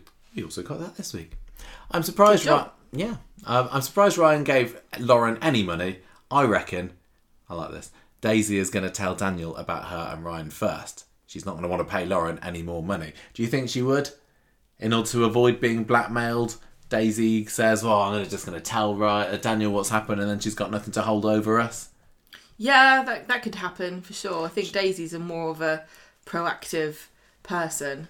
But is she going to tell Daniel, um, by the way, I'm off with Ryan, or what? Yeah, that's the thing. It's like, oh, I'm really, really sorry I've made a mistake. She she still seems to be in the guilty stage at the moment, doesn't she? Do you Um, see a future with Ryan and Daisy, or do you think it's Daniel and Daisy? It's really difficult to see a future with literally any couple on Coronation Street because anyone who gets together will be split up within the next few years. I think they could go together, but I really did have my heart set on Daniel and Daisy. yeah. so I'd I be think Ryan and Daisy but- are too similar. Yeah, I It's not an interesting couple to me. not particularly, but maybe they maybe that could be good for them. Maybe they could just be kind of normal and have some kids and just get on with a normal job. I don't know. Um, yeah, interesting idea, Nancy. Um, she says also, I hope Ed gets some help with his gambling problem. I feel bad for Michael. He's got a real talent, and it's too bad he fell for Stephen's lies. Um, I'm happy George finally made up with Todd, but why did Lee have to leave so soon? It would have been great to see George, Todd, and Lee work together. I would have loved to have seen Todd and Lee work together. I think it would be funny. I think that they could have had a real kind of uh, proper clash, couldn't they? Yeah. And, and Todd just Because Todd's like, this guy's an idiot. Yeah. And George would be like, just be nice to him. You didn't know what you were doing when you first started. And and Lee's just kind of bumbling along trying to do his best. And Todd just so impatient and rude. But But in order for way. that to have happened, they'd needed to have rebuilt the Undertaker's set, which they seem to have lost. That's the only only explanation I can come up with for that at the moment. Nancy gave last week's episodes three Stephen Reid Demon Barbers Barbers out of five, and the character of the week is Michael. Congrats, Michael. Hooray! That's it for our final episode of the 500s. What a Guys, episode. even if we don't pull out the stops in any way, shape, or form next week, and I'm not going to say it's not going to happen, No, it won't happen. it's just we We've haven't no got any plans. ideas at the moment and we've got What quite on a busy earth week. could Possibly have happen. happen. I think we're going to need to rely on our lovely listeners to make episode 600 special. So send us an email. Tell us your favourite single minute from all of our 600 episodes. And that is 600 plus, of course, because of all the bonus podcasts. Yeah. Um, send us a review on iTunes and score us six stars out of five for the 600th episode. Send us a voicemail. I'm going to say it again. Come on, it's a special episode. And um, just uh, Coronation Street, if you could make sure that next week's episodes are great, that would be lovely. Yeah, do that. That would be very, very nice. So that's it. It's time for us to finish. Um, thank you, everybody, for listening. If you would like to get in touch, which I know you would, between now and next week, our email is conversationstreet at gmail.com. Um, you can find us on Instagram, where I occasionally post AI generated Coronation Street scenes. This week, in the style of The Simpsons. You like en- enjoy them this week, Gemma? You know, Got I did. of. Yeah, I know. I just want to hear it again. Tell me how great they were. Michael's content is incredible. Second to none. Second Really, to none AI generated. Coronation Street if content. you want to see Coremojis I haven't done them for this weekend yet. AI generated scenes from the past week in various styles, I've done two styles and I've got like two other ideas. so I don't know if this is going to keep our going Instagram and, and Twitter are the place to go. Yeah, exactly, exactly. Don't go to Threads because we forgot that exists. We haven't posted on threads for about, I'm going to say two months, but it's just you there, can follow us if ready you like. to re pick up that thread should Twitter completely crash and burn, which is on its way to doing. Please join our Patreon. That would be nice. It's so much better than this one. Um, we're on. It's not really. It's kind of the same. Join our Facebook group. We have uh, welcomed a few more members this Well, yeah, week. we've got loads hello, hello, hello. If that's you, um, thank you to everybody who leaves us comments on Spotify. We occasionally look at them, but I it's not as easy for me to do it because it's not just a click of a button away. Um, and big, big, big, big thank you again to everybody who supports us on YouTube. Um, that's always lovely. If ever you see one of our YouTube videos pop up, just open it and close it again. Watch that advert. Give us a like. Write a comment.